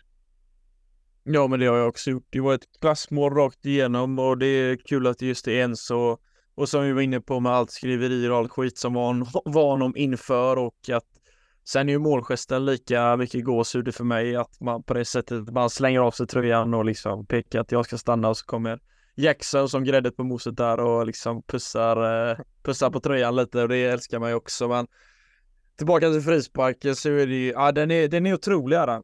Och liksom även en målvakt som Martinez har liksom inte, ja, men han, han tar ju inte den. Och den, den är ju så jädra fin där i hörnet så det är, ja Jag har också sett den från olika vinklar och den är ju lika vacker från alla håll så Ja, det, var, det var kul att få se att det är just honom också. Vi vet, han har ju ett bra skott eh, på distans, men jag visste inte riktigt att han besatt även frisparksfoten på det sättet som han visar upp här. Han har ju ändå försökt på vissa frisparkar, men jag har ju tänkt att nej, det han vill nog bara överraska oss, men han har ju uppenbarligen en högerfot som eh, innehåller en hel del överraskningar. Ja, straffar är för svårt för Enzo Fernandes, utan ge honom frisparkarna istället. De sätter han i krysset. Um, men Samuel, alltså det var ju fan vilka jävla positiva hormoner det var. Det var endorfiner, serotonin, det var allt möjligt. Det kändes som, jag tror jag skrev det i våran grupp efteråt, eh, dagen efter, att eh, fan vad bra jag mår idag, liksom. Att det, det känns fan som vi vann CL igår. Eh, blytung seger för Chelsea Football Club. Ja, det här var jävligt viktigt och det var ju som vi pratade om i början att det här var ju ett eh, besked från spelartruppen och eh, alltså, vi litar på Poch. Vi kommer stiga för Poch och vi kommer kriga för klubbemblemet. och det är väl det vi Chelsea-fans saknat mest av allt egentligen. Och det var första gången på länge man kunde gå ifrån en match och känna shit, jag är stolt över att vara Chelsea-fan. Vi spelade bra fotboll, vi plöjde ner ett bra Aston Villa och vi gav hjärta, själ och energi i varenda duell och vi eh, hade ett jädrigt bra tryck på läktaren eh, under hela matchen. Det vet jag att vi pratade om också. Eh, och det är ju värmde ju ännu mer och då tog man liksom och hyllade Poch på läktaren, man hyllade spelarna och aj, det var helt fantastiskt. Man, svårt att inte vara glad. Ja, och det, det, det som glädde mig mest nästan Viktor, det var ju reaktionerna från liksom ja men eh, fotbollsmedierna, alltså de var ju helt, de bara vad, vad, vad är det här? Det här räknar vi inte om. hela försnacket handlar om vilken kris Chelsea befinner sig i och eh, vilken eh, säsong eh, Unai Emerys Aston Villa har och att eh, ja, att Chelsea inte kommer ha en chans på Aston Villa. Det kändes som att eh, fan vad skönt att slå i underläge.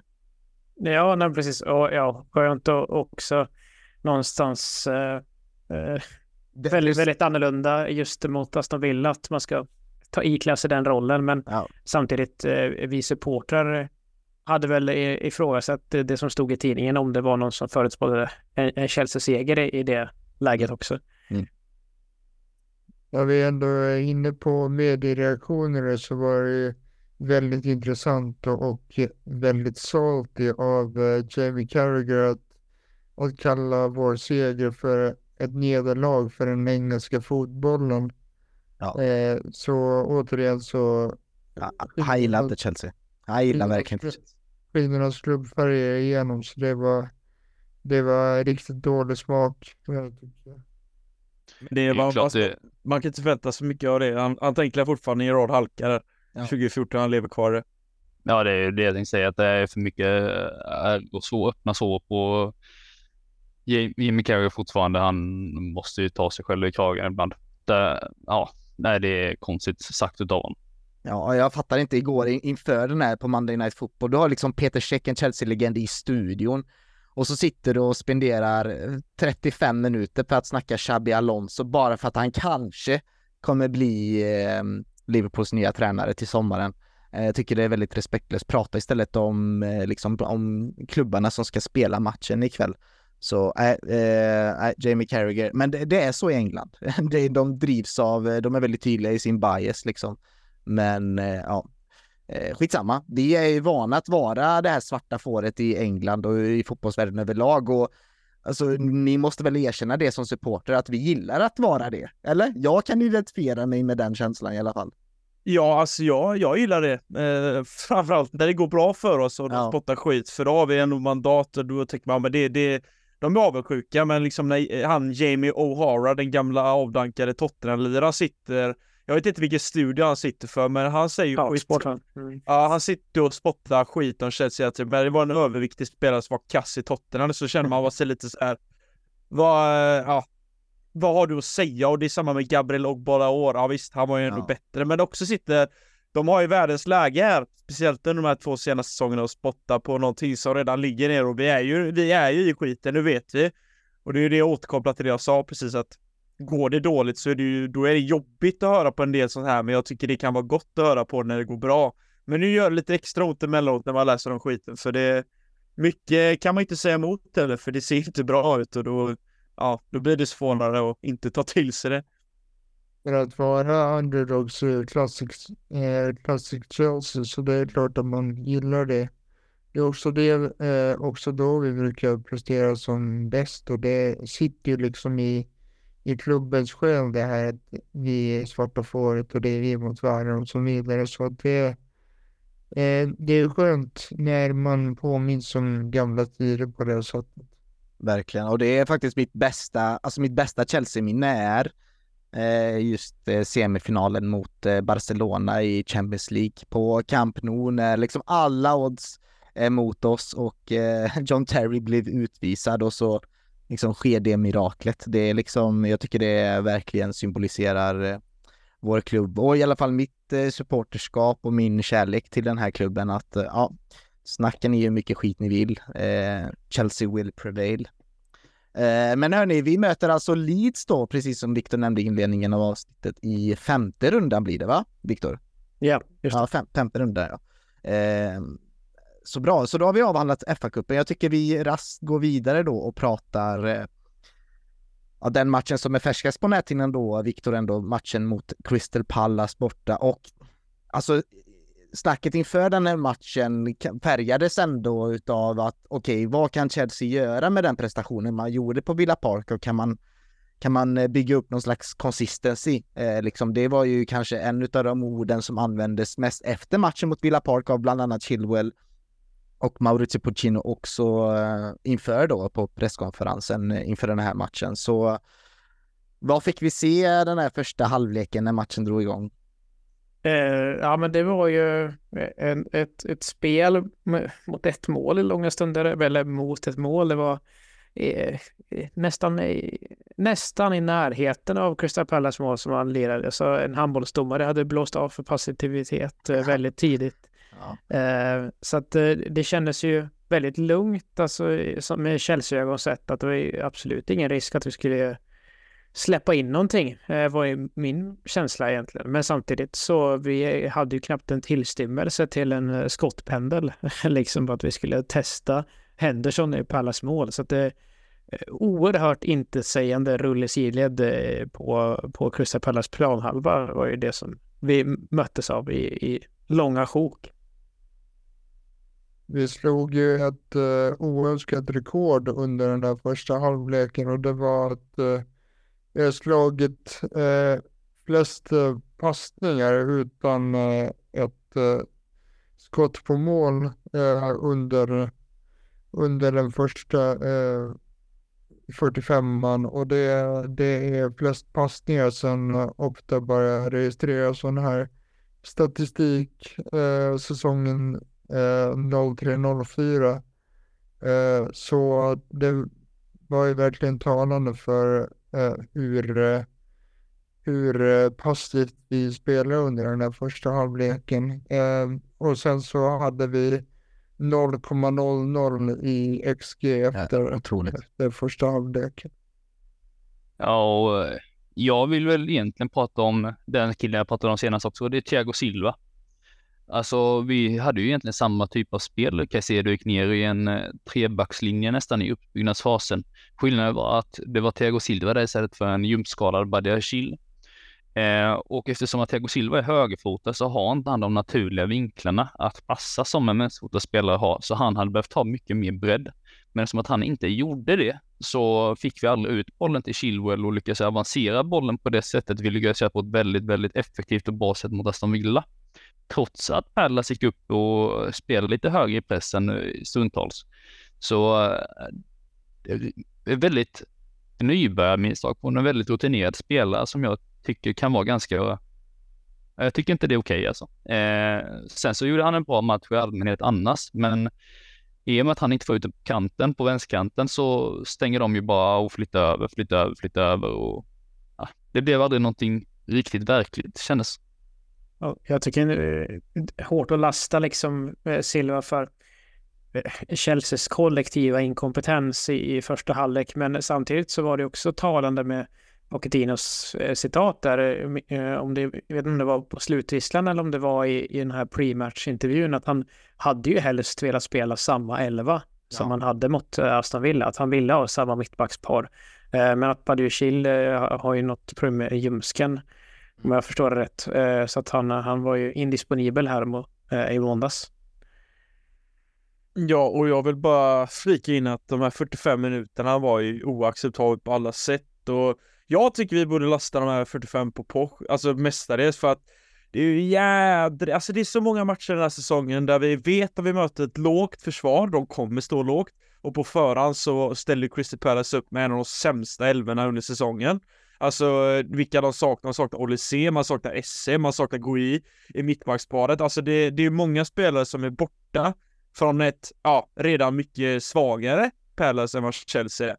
Och ändå lyckas man inte och där är också, visst, nu gör Gallagher två mål och gör en andra halvlek som verkligen visar ja, vi kommer in på det. Ja. And, andra kvaliteter givetvis, men första halvleken där i den offensiva rollen den han har, är det, det är noll idéer alltså. Ja, vi, vi, vi var ju förba fly förbannade, Linus, du och jag i, i, i gruppen när vi, mm. vi snackade. Alltså vi var ju tillbaka i potch out-auran liksom. Det var ju helt... Eh, jag skäms nästan hur reaktionär jag blir ibland när jag kollar ja. på det här laget. Men alltså tålamods... Eh, bägaren har rinnit ut för mig nästan, så det är bara några droppar kvar. Så antingen är det Chelsea Heaven eller Chelsea Hell för mig just mm. nu. Och jag, jag måste väl jobba på min, eh, min mentala supporterskap, men jag var jag var så förbannad. Jag fick så äckliga flashbacks från i höstas och ja, den tidiga vintern. Ja, men jag, jag är liksom i samma bana som du och jag. Jag går ju mycket på känslan vad jag känner direkt och då, ager, då agerar jag utifrån det och det kan bli ganska komiskt både för mig och min omgivning. Men eh, alltså, som sagt, i den positionen så måste man få ut mer och vi har sett så många magplask. Och återigen så kände man när man gick in i halvlek att det här vinner vi inte. Ja, alltså jag tänkte bara det här, vi kommer inte vinna det här. Utifrån matchbilden, för vi, vi, var, vi kom ingenstans. Alltså Pallas var ju, de mös ju i försvarsspelet. De kunde bara ligga rätt. De bröt bollarna, vi kom inte igenom, vi fann inga ytor, rörelsen var för dålig. Även det defensiva mittfältet, alltså det kändes som att de kunde kontra ganska lätt när de vann bollen. Det kändes som att det var de som skulle skapa lägena, för vi rullar bara boll, men vi kommer inte finna lägen. Så första halvlek var ju under all kritik, det var också en av de sämre halvlekarna. Ja, och eh, jag kritiserade eh, Silva för det här, eh, ja, brist på direkta uppbyggnadsspelet, men om man ska ta och kolla lite högre upp i banan så tycker jag också man bör klandra Potts lite över att spela Palmer som nia andra matchen i rad, för han var ju helt osynlig mot Villa och i den här första halvleken så var han ju, ja, inte ens på plan typ. Alltså han gick ju ner till mittbackarna och sökte bolltouch och då hade vi ju ingen som var uppe i centralt eh, i banan, så det var ju liksom helt bedrövligt. Så jag tycker det var en jävligt klok och snabb förändring Potts gjorde att flytta mm. ut Palmer till högkanten i andra halvlek. Yep. Jag vill bara haka på det där och, och instämma. Eh, Palmer blev ju helt eh, osynlig och eh, tynar bort i den här rollen som falsk nia. Eh, jag, jag förstår faktiskt inte varför Poch inte har avslutat det experimentet för jag ser absolut noll uppsida med att spela Palmer där. Mm. Han, eh, han ska ju, eh, som vi såg i den andra halvleken när han var direkt involverad i spelet så ska han ju utgå från höger och sen eh, hitta rätt tillfällen eh, för att eh, kliva in i mitten och hitta playmaking-ytorna där, därför att det gör han helt enkelt inte som eh, falsk nio, utan han försvinner helt ur matchen i, i den rollen. Ja. Och eh, innan eh, andra halvlek eh, börjar då så, eh, alltså, eller vi måste ju nämna Jefferson och Lärmas mål där för att det är ju ett otroligt skott han får på och George Petrovic har ju ingen chans på det långskottet om du frågar mig i alla fall. Eh, tyckte det var otagbart nästintill. Men eh, det är ju efter lite flum utav eh, Caicedo och Madueke där va, sa väl på, på mittplan som leder till, alltså de såg ju helt eh, direktionslösa ut, kan man säga så? Är det ens ett ord? Nej jag hoppas ni fattar. Det känns som att det inte fanns några mönster alls och eh, spelarna visste inte riktigt vad de hade varandra och jag tyckte just den sekvensen med det bolltappet som föranleder till målet är eh, väldigt symboliskt för, eh, för det. Ja, och jag tycker man bör klandra Madueke mer för det än eh, Caicedo. Eh, om man tittar på tillbaka till situationen så ser man att Caicedo står i en väldigt bra passningsyta. Eh, men Madueke väljer att inte kolla upp basically. Mm. Så det är inte först eh, Caicedo bör röra sig framåt så att en, eh, någon kan få de här progressiva passningar i sin statistik som han försöker slå passningen och då är den allt för lös. Mm. Eh, så egentligen tycker jag det är mycket, mycket Nonnis fel eh, och, och kanske till och med Augusto skulle rört sig bättre och inte stå stilla utan eh, ja, nej, men jag tycker det är Nonni måste göra det bättre. Det ser så barnsligt ut och det är ett juniormisstag. Det går inte att klandra, alltså säga någonting annat tycker inte jag. Intressant ändå med Nonne Madueke är ju att liksom en bra prestation, en dålig prestation, en bra prestation, eh, en dålig prestation. Han är också en sån som symboliserar hur, hur inkonsistent vi är eh, som lag ändå, Samuel, eh, tycker ändå. För hans prestation mot Aston Villa, det glömde vi nämna när vi pratade Villa, men han är ju, han är ju grym i den matchen. ja, han är ju konstant hot i den matchen. Så den här matchen så blir han utbytt i halvlek och med all rätt. Han var ju Ja. inte rätt i en enda situation egentligen. Han tappade boll och han förlorade du dueller hela tiden. Så nej, det var ett eh, bra val av Poch att byta ut honom i halvlek och upptäcka det här formsvackan eh, snabbt. Eh, vi har ju pratat en del om eh, Tjecks eh, studiobesök och då kan vi väl återgå till det här när det gäller målet för han hade ju den eh, ganska intressanta taken att eh, Petrovic borde ha räddat den. Han menar att eh, om man hade tagit ett steg framåt så hade, eh, så hade han haft, eh, haft en mycket bättre chans att, att rädda den. Så det var ju lite intressant eh, personligt så jag är inne på att det där var helt otagbart. Men jag tänker inte säga emot en målvaktslegendar. Jag tyckte bara att det var, var väldigt udda take av, av honom. Men Jaha. han är intressant. Ja, intressant var det. Det finns ju att lyssna på Youtube tror jag va? Hela, jag vet inte om hela... Ja, för att så ska det vara det så var ett jävla skott alltså, Ja, som, ja. som Jefferson Lerma aldrig kommer uh, få igen. Så att eh, nej, i en, i en första halvlek där det mesta gick emot så var det där kronan på verket på något sätt. Mm. Men då eh, växlar vi upp till eh, andra halvlek då, där det hände en hel del Viktor för att Viktor, ja vad ska vi säga egentligen? För de spelar upp musik på Sellers Park för att liksom underhålla fansen eh, liksom under halvtid och Bob Marleys Three Little Birds sätts på och eh, men arenan sjunger väl ändå unisont tillsammans, både Chelsea-fansen och Crystal Palace Pallas-fansen broderligt sjunger alla med i den här, för alla har ju något att sjunga för, både vi som befinner oss i våran lilla semi-tionde plats eh, kris, vilket vi har gjort nu i, i över ett år liksom, men även Pallas som befinner sig i någon slags identitetskris med Roy Hodgson. Eh, med otroligt mycket talang i truppen förvisso också. Så ja men du vet, Michael Oliver kommer ut för att blåsa igång andra halvlek. Pochettino som skickar ut Chelsea väldigt tidigt också för att markera att gå ut på plan nu ta emot eh, all skit från Pallas-fansen. Men eh, där sitter fansen och sjunger Three Little Birds och Everything is gonna be alright. Michael Orwell får inte riktigt koll på den eh, tekniska utrustningen som gör att han kan blåsa igång andra halvlek utan det dröjer, det dröjer två minuter, tre minuter, fyra minuter. Det drar väl nästan upp till tio minuter innan han blåser igång andra halvlek egentligen från att spelarna är på plan. Eh, och då har Chelsea någonstans tagit över den här, vad ska man säga, den här chanten då helt enkelt med Three Little Birds och eh, alltså slutade fansen sjunga den någon gång under andra halvlek egentligen? Eh, vi har väl tagit den, den är vår nu va? Ja, eh, och fotbollskopplingen med den, den låten Bob Marley är ju eh, stark. Alltså med Ajax eh, har ju en, en, en stark koppling till den sedan tidigare.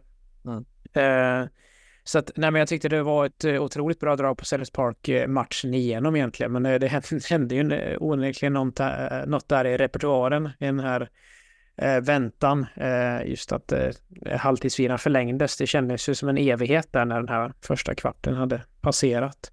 Eh, men uppenbarligen så mådde både supporter och eh, spelare bra av den här lite förlängda eh, väntan på andra halvlek. För det det dröjer väl en och en halv minut innan Gusto hittar eh, Gallagher som, som sätter kvitteringen. Eh, och fin hockeyassist tycker jag från eh, Caicedo där också i upprinnelsen till det målet. Ja, det infann sig någon slags acceptans bland fansen att ja, vi är skit helt enkelt och vi mår som vi gör, men vi accepterar läget och det kanske smittade av sig på spelarna och Samuel att de eh, ja, men låt oss spela fotboll för att det är kul och det syntes framförallt på Chelsea-spelarna.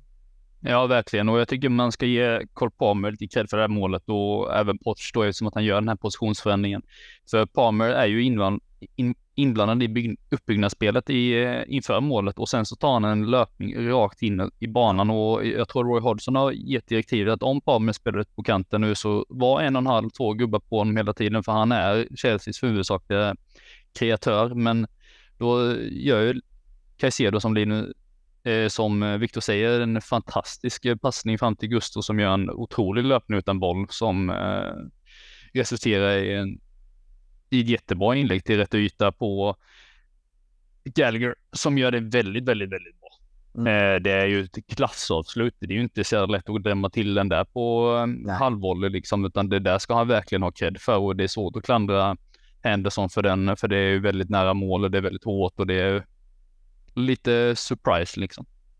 Mm. Och det intressanta är, vi ska ju göra det tydligt då, att Nkunku byts in då i halvlek istället för eh, Noni Madueke och det blir ju att vi, alltså det blir ju nästan, vi spelar nästan, du får ju rätta mig om jag har fel här, någon utav er då, men det, det känns nästan som att vi spelar ett 4-2-2-2 eh, nästintill där både eh, Nicholas Jackson och Nkunku tar de här offensiva ytorna och eh, alltså egentligen snor uppmärksamhet från eh, eh Crystal Palace backlinje. Richards och Andersen hade det just i den situationen då eh, där både Nkunku tar en jättefin yta på första stolpen liksom och eh, Jackson tar bortre stolpen och då är det, då bildas det där hålet där eh, den kända Lampard-ytan bildas precis framför eh, straffpunkten där någonstans och där är han på rätt plats återigen.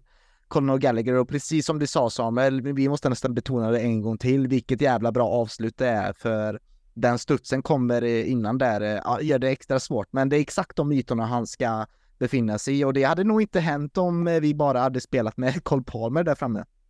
Nej, verkligen inte. För det är ju den här eh, positionsbytet som sker jämt och ständigt under matchens gång mellan eh, Jackson och Nkunku. Vi ser ju Nkunku flera gånger ute på vänster och som börjar driva upp bollen och sen så tar Jackson över och driver upp bollen på vänster en annan gång. Och, ja, det, vi får en helt annan dimension och vi blir mycket mer svårlästa när vi har den eh, det duospelet och den kombinationen utan boll. Och det tycker jag är väldigt efterlängtat, för det är någonting vi ser i många av de här stora, stora lagen som eh, har lyckats väldigt bra på senare tid i typ Real Madrid, det ju Bellingham tar ytor som eh, en striker vanligtvis brukar ta eller eh, när eh, Liverpool och Salah går in i banan på ett annat sätt och låter eh, Jota gå ut på kanten exempelvis.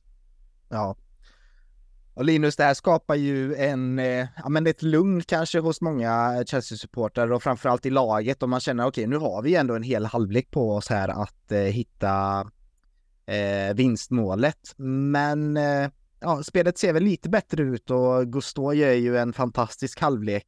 Och jag vet inte om vi ska spola fram ända till eh, slutminuterna, men ja, det, det, är upp till dig lite Linus, men jag känner där med tio minuter kvar eh, av matchen där någon gång i 78 där 80 minuten att ja, fan det, det blir inte mer än 1-1 alltså eh, kände jag eh, då. Alltså, någonting hände ju med det målet att vi kunde inte liksom hitta mer kraft i det.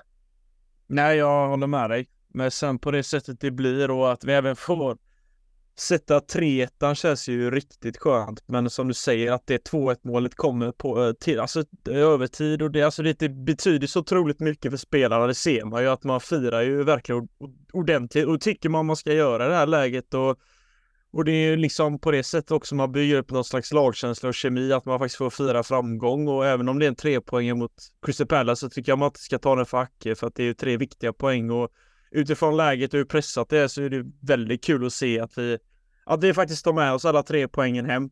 Och jag känns som att eh, ja, det kanske var Todd Bowley som hittade AUX-kabeln där i halvlekstid och fick igång arenan lite och tron på eh, hela fanskaran. Eh, så det kanske det var han som styrde musiken där. Nej, men skämt åsido. Det var extremt kul. Sen gillar man, alltså det är visst, vi, vi sa att Jackson stack med gula kort och sånt, det kommer vi komma in på, men det gula kortet tycker jag ändå om när han springer in hela vägen. Det, det var det värt. Ja, ja, du drog hela sammanfattningen på en gång, det är bra. Men jag gillar den, jag gillar den AUX-referensen då. Och för er yngre lyssnare som lyssnar, vad, vad är en AUX-kabel? Det var sånt eh, vi gamla gubbar eh, behövde använda för att eh, kunna lyssna på musik från våra iPods och MP3-spelare och telefoner. Vi hade faktiskt hörlursintag i våra telefoner, eh, tror det eller ej. Eh, men ja, så Todd Bowley har säkert en sån eh, någon gammal eh, Samsung-telefon kanske då, med, som fortfarande har AUX eh, förmodligen. Eh, men Viktor, vi måste ändå, nu drog ju Linus hela sammanfattningen här med målet och så snabbt, men jag tycker vi ska pausa lite vid eh, Malos Gustos insats där på högerkanten. Um, eller vi, vi gör så här istället, vi pratar Malo Gusto sen efter när vi sammanfattar matchen. Förlåt Viktor, men jag riktar ändå nästa fråga till dig. För i 89 minuten så skriver jag i våran chattgrupp här att ah, fan 1-1 känns som ett jävla pyspunka till resultat. Eh, och så springer jag iväg för att eh, trösta min lilla dotter som hade vaknat eh, och tänkte ja men det, det var det liksom. Eh, kommer tillbaka och så är det 3-1 och tänkte vad har jag missat här? Eh, men ta oss igenom eh, det andra otroligt viktiga andra målet som Conor Gallagher eh, gör, gör för oss. Nej, men det är ju eh, plötsligt finns det ett hav av ytor. det var ju Palace hade ju också chansen att, att ta tillbaka ledningen här i, i matchslutet. Men det, det är ju den första tilläggsminuten som, som Chelsea vinner boll Eh, Cole Palmer eh, frispelas nästan eh, ute till höger. Eh, men kommer väl av lite grann ur vinkel så det är tydligt att det handlar om ett eh, inspel. Men med sin svagare fot, högerfoten, så lägger han den efter backen eh, till straffområdeskanten och återigen, eller precis som mot med sitt första mål och, och precis som mot eh, Aston Villa dessförinnan så klipper Conor Gallagher till på ett och det är ett oerhört behärskat avslut med, med högerfoten då i, i det, det, det bortre hörnet eh, genom ett par, eh, par Pallasgubbar också. Så att, eh, ja, nej, här på eh, studentkorridoren i Kalmar så var det livat. Mm. Jag hade i, ingen unge att, att eh, försöka få ett somna om i, i, i det läget. Nej, det hände grejer på Smålandsgatan i Kalmar. Eh, Fredrik, eh, Alltså det, vi har ju kritiserat eh, Jamie Carragher här redan i podden, men han sa någonting som var väldigt sant om just det målet. Det är att den här passen som Cole Palmer ger eh, Gallagher, det är nästan som att den passen, eh, just den bollen han får ber om att bli, ja men liksom skjut nu. Det är nästan som att han ber Conor Gallagher att skjuta, just att det finns olika typer av passningar man kan ge folk och den passen som eh, Cole Palmer ger till eh, Conor Gallagher var verkligen menad för att eh, Conor Gallagher skulle bara rusa fram och slå till den på första. Ja, men det är ju tydligt. Han eh, lägger ju upp den med eh, extrem tydlighet och eh, Conor Gallagher gör ju precis det han ska i det läget och utförandet är återigen eh, perfekt. Så eh, Nej, alltså det är en lite märklig match. Men vi, vi spelar inte konsekvent bra egentligen, utan vi gör en bra fem minuters period i början och i slutet av eh, halvleken. Och det är det som vänder matchen och, och precis som du så, så tänkte jag där i 89 minuter att äh, det blir 1-1, det var inget vidare. Men eh, ja, sen, sen hände ju någonting som är väldigt otypiskt vårt lag och vi, vi satte de där två målen. Mm. Och det här är precis det här laget eh, behöver nu hitta lite bilda. Det är också så här man bildar relation med eh, supporterna någonstans. De är late winners och på många sätt går det att eh, sätta ord på den här vinsten som en vad ska man säga, som en eh, Manchester United-insats någonstans där man spelar helt okej, okay, liksom 6 av 10, men ändå går det hem med tre poäng och eh, med rubrikerna. Eh, men Linus, ska vi prata lite om det firandet när Conor Gallagher springer iväg till Chelsea-fansen som gör återigen, som Samuel var inne på innan då, att de gör ett otroligt jobb nu, våra bortafans tycker jag verkligen. Men det firandet var, det måste ju vara riktigt enande och Disasi uppe på läktaren och ja, det kändes bra. Jo, men det var, det var många karaktärer som visade sig i det, i det firandet och det var ju kul och det är sånt vi vill se. Och de, är, de får äntligen få passa på att göra det också för det har varit mycket tvärtom den här säsongen att det är vi som står på den besegrade sidan. Eh, men äntligen så får vi också se lite sådana här vinster där vi får fira med fansen och skönt också på så sätt att, eh, att vi faktiskt får med oss tre jävligt viktiga poäng. Alltså trots, det känns som att det spelar ingen roll om vi spelar lika, vi vinner eller vi förlorar, vi ligger fan alltid tia. det är lite, ja, sign, si, ja det är, det är signumet. Vi, vi kan vinna med 6-0, men vi kommer inte högre än 10. Vi, vi kommer vinna rest, ja, även om vi vinner alla matcher resten av säsongen så kommer vi sluta 10. Ja, och Brighton slutar för. Nej men, eh, ja, det, men ja, tillbaka till firandet. Uh, Jackson, Jackson. Ja, exakt. Och det är ju det som är kul när man tar, man tänkte bara, vad fan fick han det kortet ifrån nu? Så såg man ju på bilderna efteråt att han har ju tagit sig över hela planen och som jag sa tidigare med Disasi där, eh, det är ingen lätt pjäs och han hoppar ju rätt in eh, i smeten. Och det är ju någon som får han över sig, så det är frågan om hur det gick med den individen. Men överlag så jävla pa passionerat och se Gallagher också, att det är han också av alla som får fira ett mål och, och Enzo också igen. Så att det, ja, det finns mycket vi kan ta med oss från det, de målen där i slutet. Det var väl på Sellers Park som Erik Cantona hoppade in och karautesparkade en uh, supporter så att det kanske är särskilt noga med att du inte ska beblanda dig med publiken vid Nej. eventuella målfiranden. Nej, exakt. Nej, men eh, allt ska ha gått bra eh, ändå för Dissasi och ja. han gjorde sina rockstar moves där när han fick eh, ja, bli, bli vän med supportrarna på riktigt. Men som sagt, Jackson, alltså nio gula redan eh, då och med en gul till så missar han alltså, blir han avstängd två matcher alltså, eh, blir han. Så det kan vara väldigt kostsamt här nu till eh, framåt våren och blir det så, det är kanske någon av er som har koll på, men är det så att om han plockar upp något gult här nu mot City, är, är han avstängd i ligacupfinalen? Nej, jag tror det bara är FA-cupen det berör. Precis, det är en EFL-tävling. Mm. Eh, Ligacupen, det kan nog stämma, eh, som du säger. Okej. Okay. Ja, men det är liksom ändå viktiga matcher. Vi möter ju Arsenal snart i början på april och liksom, eh, eller om det är United, men Arsenal emellan det tror jag. Vi är mycket viktiga matcher nu, stora matcher. Eh, så ja, jag älskar den dåren alltså, att han gör det. Väldigt tråkigt att man får gult kort för det, det måste väl ändå sägas. För det ska inte vara någon självklarhet att man går ut och får gult bara för att man firar med sina vänner. Eh, tycker jag är väldigt eh, tråkigt. Eh, ja. Sen är, sen är ett, ett gult av dessa nio är ju i, liksom i match. Ja. Sen är ju, det är ju snack och det är ju liksom eh, rent klantiga många av de här gula korten han har tagit. Ja, det, det är som, verkligen. Eh, men det är liksom, vi leder ju gula kortligan också i Premier League. Vi har ju flest gula kort i hela serien. Mm. Så ja. det, det, det, är också någonting vi kan ta med, för det, när jag bläddra igenom lite olika statistik igår så såg jag ju att Chelsea har ju mest gula kort. Vi är på 77 kort.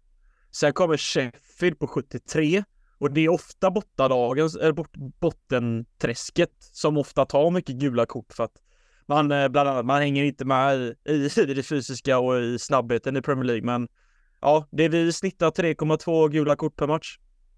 Ja, det är illa. Det är något vi måste jobba på inför nästa säsong, eh, verkligen. Eh, få det här laget mer moget som eh, Maurizio Pochettino varit inne på flera gånger. Nu Viktor, nu vill jag prata Malo Gusto. Eh, vi sammanfattar väl matchen. Ska vi säga något om det Enzo Fernandes-målet? Iskallt, kyligt. Vad mer finns det att säga? Ja, eh, Nkunku var väl inte helt nöjd med att han inte fick, fick bollen där. Eh, men eh, jag tycker Enzo gör det riktigt bra också. Att han stillastående, ja, han har nästan hela målet att, att sikta på, men han har eh, jag kan känna att man lurar sig själv lite grann där, eller att man ska lätt att tappa balansen i den situation som man hamnar i, men lyfter upp det i en maska som eh, eh, backen inte liggandes inte kan blockera och liksom Henderson är ju helt ställd där också. Så att eh, ja men hans målform håller också i sig. Ja verkligen. Och han och den här, vad ska man säga, väldigt uppoffrande offensiva löpningen han gör liksom när han ser att Palmer får bollen. Det tycker jag också säger en hel del om Enzo Fernandes. Helt otroligt att Palmer lyckas trä igenom den passningen. Ja. Eh, jag, jag, fattar inte hur han, han, får den igenom. Det är lite flax kanske att den måste gå mellan benen med en liten touch på Pallas-försvararna. Eh, men det, det kändes jag trodde när han valde passningen till vänster att eh, liksom läget var borta. Men att den, att den kommer fram till en så Helt otroligt, men det, det är sånt eh, bara Palmer kan göra, känns det som. Eh. Ja, och jag tycker det är värt att stanna upp där lite vid Palmer, för han ligger 10 mål och 6 assist den här säsongen. Det här är ju hans egentligen första Premier League alltså säsong ja. han är startspelare och det här är ju helt sanslösa siffror. Han är liksom en goal involvement ifrån Bukayo Saka den här säsongen som har två matcher mer spelade och i ett lag som är väldigt väl fungerande får man ju säga. Eh, så det här är otroliga siffror och otroligt styrkebesked från Palmer och man märkte ju av att han fick den här ytan att växa på i samband med att han blev utflyttad till högkanten som vi var inne på tidigare och ja, samarbetet han har med Gusto, det är ingenting att skoja bort. Nej, bra. Då är alltså tredje gången gilt. Då pratar vi Malo Gusto. Eh, och Viktor, varför jag vill rikta den här frågan mot dig är just för att det blir någon slags eh, Reece James-skugga över den här ja, den här diskussionen. För Malo Gusto, alltså han har, alltså han har registrerat fem big chances creations då för hans lagkamrater eh, i eh, mindre starter, alltså 12 då, eh, än någon annan Premier League-spelare just nu. Eh, och det har inte ens, då, då jämförs han inte ens med liksom andra högerbackar, utan det är alla andra Premier League-spelare. Eh, Malagusto, alltså han var han 20, 21 eller någonting va? Eh, visar... Fyllt eh, 21, han fyller 21 i maj. Ja, helt otroligt vilket eh, kap detta är och det här måste man ändå hylla våra sportchefer och så, att det här är ju bra scoutat och jag vet inte, just nu, alltså just nu så ser jag inte hur Rich James kan ta hans plats eh, faktiskt. Han är ju en av de bästa högerbackarna i, i England, om man spelar så som han gör just nu då, liksom om, om det här kan hålla i sig. Men eh, väldigt, väldigt skicklig offensivt, väldigt starka fina inlägg, tydliga inlägg, både låga, flacka och höga, bra på att placera dem. Eh, och eh, ja men fin uthållighet eh, i Malogusto. och ja, jag vet inte om du vill prata Malogusto eller om du vill prata mer Reece James, men eh, ja, jag lämnar det så.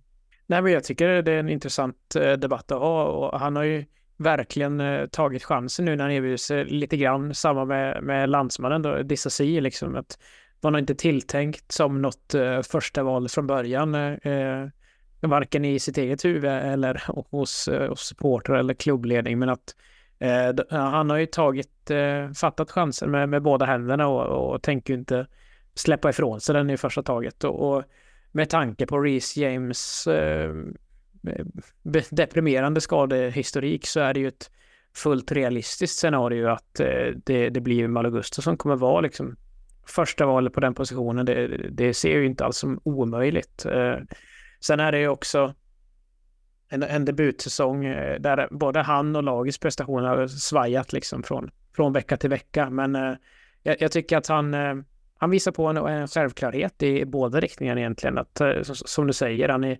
jämn, håller en bra nivå med sina inspel i boxen, ganska uppfinningsrik i, i svåra situationer. Även fast han är då högerfotad på, på högerkanten. Eh, och tycker han också är rejäl. Eh, ibland kanske går till överkant eh, i på defensiv planhalva, men att eh, han, han kliver i, dit i duellen också i, i defensiven. Så att eh, han går verkligen från, från klarhet till klarhet.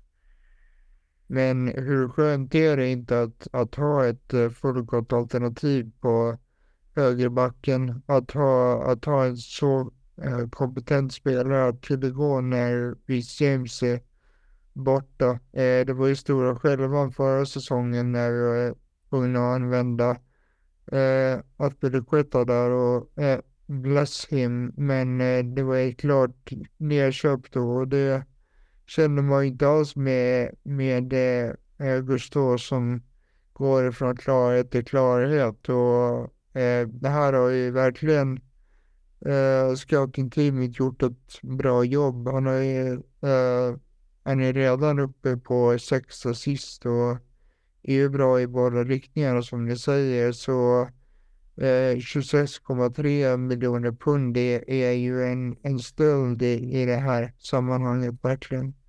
Och mm. det känns som att han fortfarande har, eh, har kliv att ta i sin utveckling så det är ju fantastiskt att, det, att se honom axla det här Reece James tunga ansvaret verkligen. Jag vill koppla tillbaka till det du sa där Patrik, att ja, men frågan är liksom är, är Reece Games är det startspel om han kommer tillbaka? Ja, men det, det tror jag att han skulle vara om han kommer tillbaka nu, men skulle han åka på en stor skada igen, Reece James, och Malagusto fortsätter på det spåret han gör, ja, då, då ser jag ju absolut Gusto som en, ja, en mer stabil, förlitlig ytterback som antagligen kommer bli våran, ja, framtida back som vi ska förlita oss på, för Sen har han också en del, så han har åkt också på en del skador, men kan han hålla sig skadefri då jämfört med James så ser jag absolut han som första alternativet. Och visst, han, är en hel del, han gör en hel del valpiga beslut både med tuffa tacklingar och röda kort och så vidare, men han har en hel del kvaliteter och den högerdojan är ju läskigt bra med just de inläggen som dyker perfekt in i straffområdet där du bara kan egentligen komma med en touch och så är det mål. Det är det som är skillnaden på när vi får spela med en Dissasi på högerbacken. Då får vi aldrig se de där inläggen eller passningarna som eh, Gust Gusto kan erbjuda när James är borta. Så det, det är som dag och natt när vi kan ha två ytterbackar som faktiskt är ytterbackar och inte Colwill som gör det jävligt bra fast han inte har det offensiva och sen har vi Dissasi på högerbacken. Det, det är stor skillnad. Jag menar, och när vi ska eh, bli, eh, liksom, börja prata om oss själva som ett eh, mästarlag igen, som ett lag som slåss om titlarna, då är det ju den typen av bredd och liksom mm. eh, kapacitet på eh, de positionerna som vi, vi kommer behöva. Så det är väldigt skönt att eh, eh, han står för de prestationer han gör, särskilt då i liksom, kontexten av eh, Reece James frånvaro. Samuel, några avslutande ord om eh, Malogusto? Ja, men jag vill väl bara ge en quick shout-out till eh, Jojje som eh, pratade om det redan när han var här förra januari och sa att eh, Gusto kommer nog kunna ta över eh, James startplats och eh, om det inte vore för hans skada så tror jag faktiskt att Gusto hade varit en gjuten startspelare i nästan vilket annat eh, Premier League-lag som helst. Så ja, en snabb shoutout till Jojje som är väldigt aktiv i vår Discord-kanal. Verkligen, och vi ser fram emot att han gästar oss igen. Han är ju också lite silly, ja men silly nörd då, eller han har ju alltid koll på de senaste nyheterna. Så en stor shoutout till Jojje och eh, en intresserad av hans eh, insats på vår Discord så gå in och följ oss på Discord också och eh, delta i diskussionerna där. Men hörni, eh, tiden springer iväg här för oss och vi måste hinna snacka upp lite City också Linus för mm. att, eh, alltså jag vet, vad ska man egentligen börja här egentligen för att den här, eh, den här matchen då, 4-4 matchen på Stamford Bridge. Det är inte så att vi har den känslan inför den här matchen eh, denna gången, utan det är mer, ja men vi har väl accepterat att eh, på förväg tror jag att det blir nog en förlust här va? Och att eh, så, men samtidigt, vi har ju inget att förlora återigen.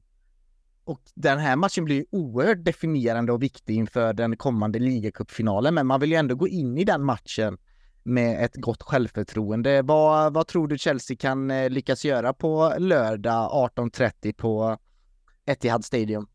Nej, men det är som du säger, vi har ingenting att förlora, men samtidigt så är det tyvärr ett City som börjar få tillbaka alla de här spelarna igen. Det är De Bruyne tillbaka har ju börjat fantastiskt bra.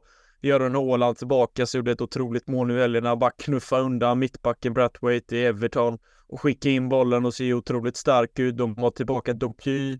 Foden levererar på en otrolig höjd och ser jävligt bra ut. Jack Grealish liksom får ju vara avbytare och komma in i några, bara några minuter och det säger ju ganska mycket om var City är någonstans. Mm. Och eh, ska man se på skadelistan så har de bara två spelare just när om man kan se utifrån förutsättningarna, då är det ju Kovacic och Guardiol och annars så, så ska ju de flesta vara att kunna spela, men som du säger, om vi ska backa bandet då den här 4-4 matchen var ju helt galen på Stafford Bridge.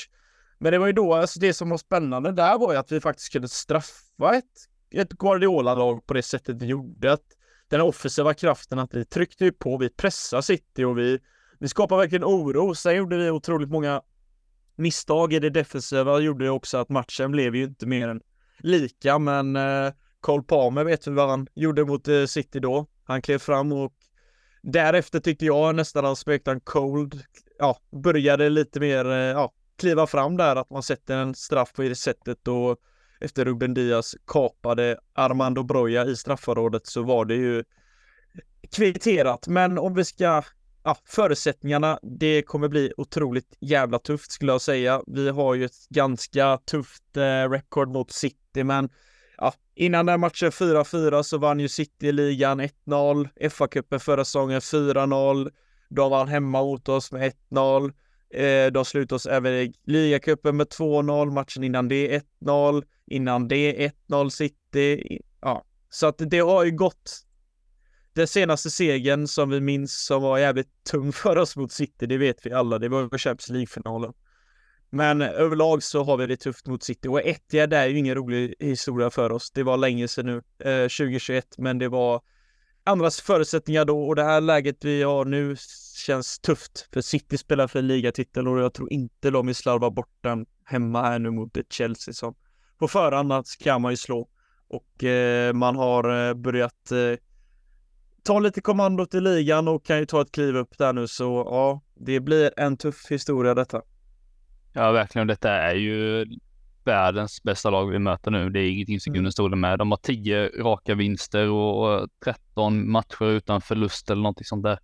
Eh, Så det här är ju ett mastodont motstånd och det kanske inte är det vi vill möta nu när vi har precis vänt på skutan och börjat få lite medvind i ryggen och så igen. Men som vi sagt, det är ingenting att förlora. Det är bara att gå in, ingen eh, gå in med förväntningarna att vi kommer vinna matchen. Så ah, det är bara in och göra det bästa och kriga för klubbhjärtat. Ja, och det är det hur mycket sitter den här eh, ligacupfinalen liksom också i, i baktanken när man går in i den här matchen. Eh, alltså vart ligger huvudfokuset? Det är klart man inte vill göra bort sig på Etihad Stadium ändå Viktor, men det så här, oavsett om vi vinner eller förlorar eller det spelar lika så tror jag det är väldigt viktigt för eh, spelarna att komma därifrån med alltså en godkänd prestation i alla fall så att man har någonting att bygga vidare på. Ja, men precis. så. jag tror vad gäller vart fokus ska ligga, alltså en match mot Manchester City, regerande mästare eh, och storfavoriter även i år. Det här ska ju också eh, kännas som en final i, i spelarnas huvud. Det, det är min inställning. Men Det borde göra det. ja, och så, eh, men eh, alltså, när- och se liksom eh, eh, killar, det, eh, det är ju såklart med, med färgen vi har på, på tredje stället, men eh, just det gör någonting när jag ser dem helt eh, nersolkade med lera också, att eh, fixa den här vinsten på tilläggstid. Jag, jag kommer inte förvänta mig att vi ens tar poäng från matchen, men eh, det ger mig något slags förhoppning om att vi, vi kommer eh, stå för en arbetsinsats i alla fall som är respektabel. Mm. Och Samuel, du var inne på det precis här att det är ju världens bästa lag och det är som du sa, det är inget att sticka under stolen med för det är de ju. Och det, det är så kul så här att varje säsong så snackas det liksom om andra contenders för titeln liksom. Ja, Liverpool har ju den här fantastiska säsongen och Klopp nu med hans eh, uttalande om att han kommer lämna Liverpool till sommaren har gjort att, ja men det har väl sporrat upp eh, laget och fansen extra mycket att ja men nu ska vi göra den här Wonder-säsongen för, för Klopp och Liverpool och eh, Arsenal hittat eh, form nu med och det hade man ju även i höstas. Men så kommer City där efter en liten eh, halvknackig höst utan De Bruyne och eh, det är väl ju nu oftast i februari, mars där, där Alltså om man kollar historiskt sett där Manchester City växlar upp och visar att det är vi som är mästare och vi är eh, vi är alla era pappor liksom. Ja, precis. Och alltså, många lag lever på drömmar. City lever på att krossa andras drömmar. Det är någonstans där vi eh, pratar om. Alltså, det var Arsenal och vi har inte vunnit Premier League på evigheten. Nej, och det kommer ni fortsatt inte göra heller, för vi kommer vara där och vara er pappa och slå ner på plats liksom någonstans. Eh, och det var Guardiola förlorar ju inte den matchen som de förlorar mot Arteta och Arsenal, eh, alltså Klopp. Eh, där när de blir helt utspelade utav eh, Arsenal. Så ja, jag tror ju att det här kan bli väldigt tufft och det är en helt annan mentalitet och ja, en vinnarkultur som funnits där sedan eh, Guardiola kom dit egentligen som eh, vi har någon efter, som vi saknar väldigt mycket. Och många, många, många lag i hela världen saknar. Mm. Men eh, jag ska försöka vända det lite optimistiskt då i Chelseas fördel. Jag ska försöka i alla fall Fredrik för att, äh, i och för sig du kanske är fel person att vända sig till om man vill prata optimism inför matcher, men jag gör ett försök här och det är ju att Manchester City då i, eh, inte i talande stund, för här alldeles strax så är det ju avspark i Champions League där man ändå ska iväg på ett eh, jag ska inte säga att det är ett svårt bortamöte på Köpenhamn, men vi vet ju det trycket parken kan skapa eh, då och det är en viktig match för, för laget och Guardiola och eh, man vill nog städa av dem så det finns ju Ja, nu har de ju en bred trupp, men ja, lite skakigt kan det vara efter den matchen om det inte går riktigt Citys väg, eh, möjligtvis.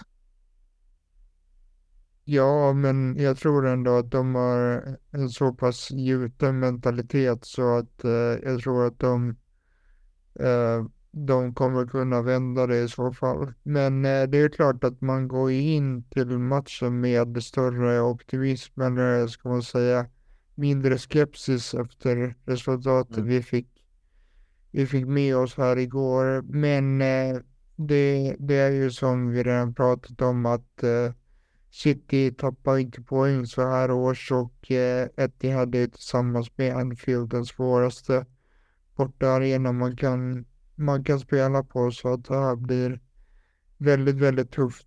Eh, det man får hoppas på är väl att laget kan knyta den kollektiva näven och göra en lika bra prestation som förra mötet på Stafford Bridge och knycka en poäng. Men det blir väldigt, väldigt svårt. Samuel, du som ändå är taktiskt intresserad eh, och så, hur... Eh, jag satt och kollade på Man City eh, mot Everton här i helgen och tänkte att vad fan, Everton är ändå en bra, solid defensiv insats tycker jag ändå, men det är ju Erling Haaland som är återigen och Kevin De Bruyne då. Alltså det är ju så här oavsett om de har en halvdag de här, den här truppen och här, den här klubben så, så har de ju den här spetskompetensen och den individuella skickligheten att få med sig resultat och eh, Erling Haaland gör ju ingen jättematch, men han gör två mål liksom eh, och kommer därifrån eh, eh, liksom som vinnare.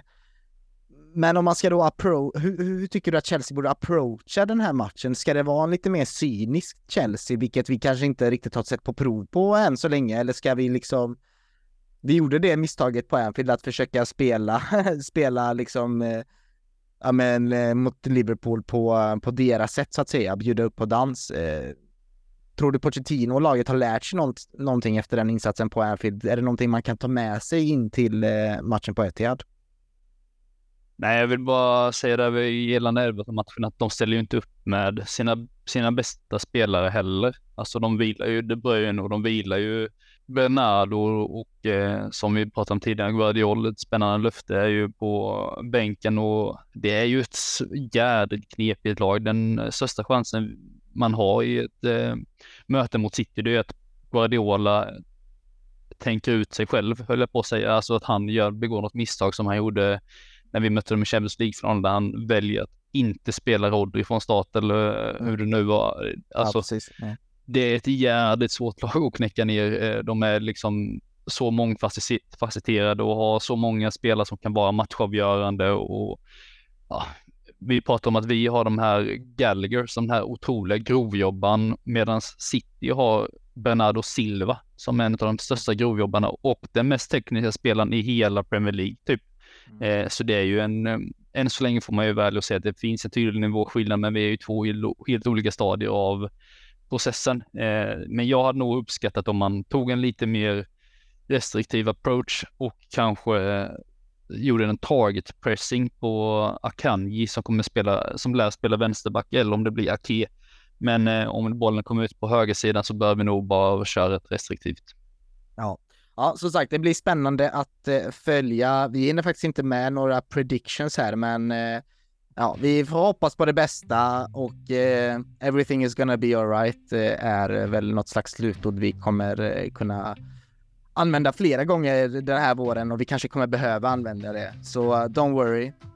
Um, så det var allt för idag. Tack uh, för att ni har tagit igenom det här långa två timmars avsnittet återigen. Uh, och tack till min fina panel. ni tillför väldigt mycket bra grejer här och det är skönt att snacka ut med er även eh, när det går bra och även när det går dåligt. Gillar du vad vi gör och vill vara med och påverka innehållet i podden eller kommentera kanske dagens avsnitt så gå med i eh, vår grupp då, alltså som heter Chelsea-podden by CSS på Facebook eller med i vår Discord. Eh, ja, gå även in på vår svenska fans där du kan ta del av eh, matchrapporter, eh, krönikor och analyser skrivna av vår superredaktion på CSS. Eh, stort tack återigen Eh, att du har lyssnat på eh, det här avsnittet. Eh, Keep the blue flag flying high.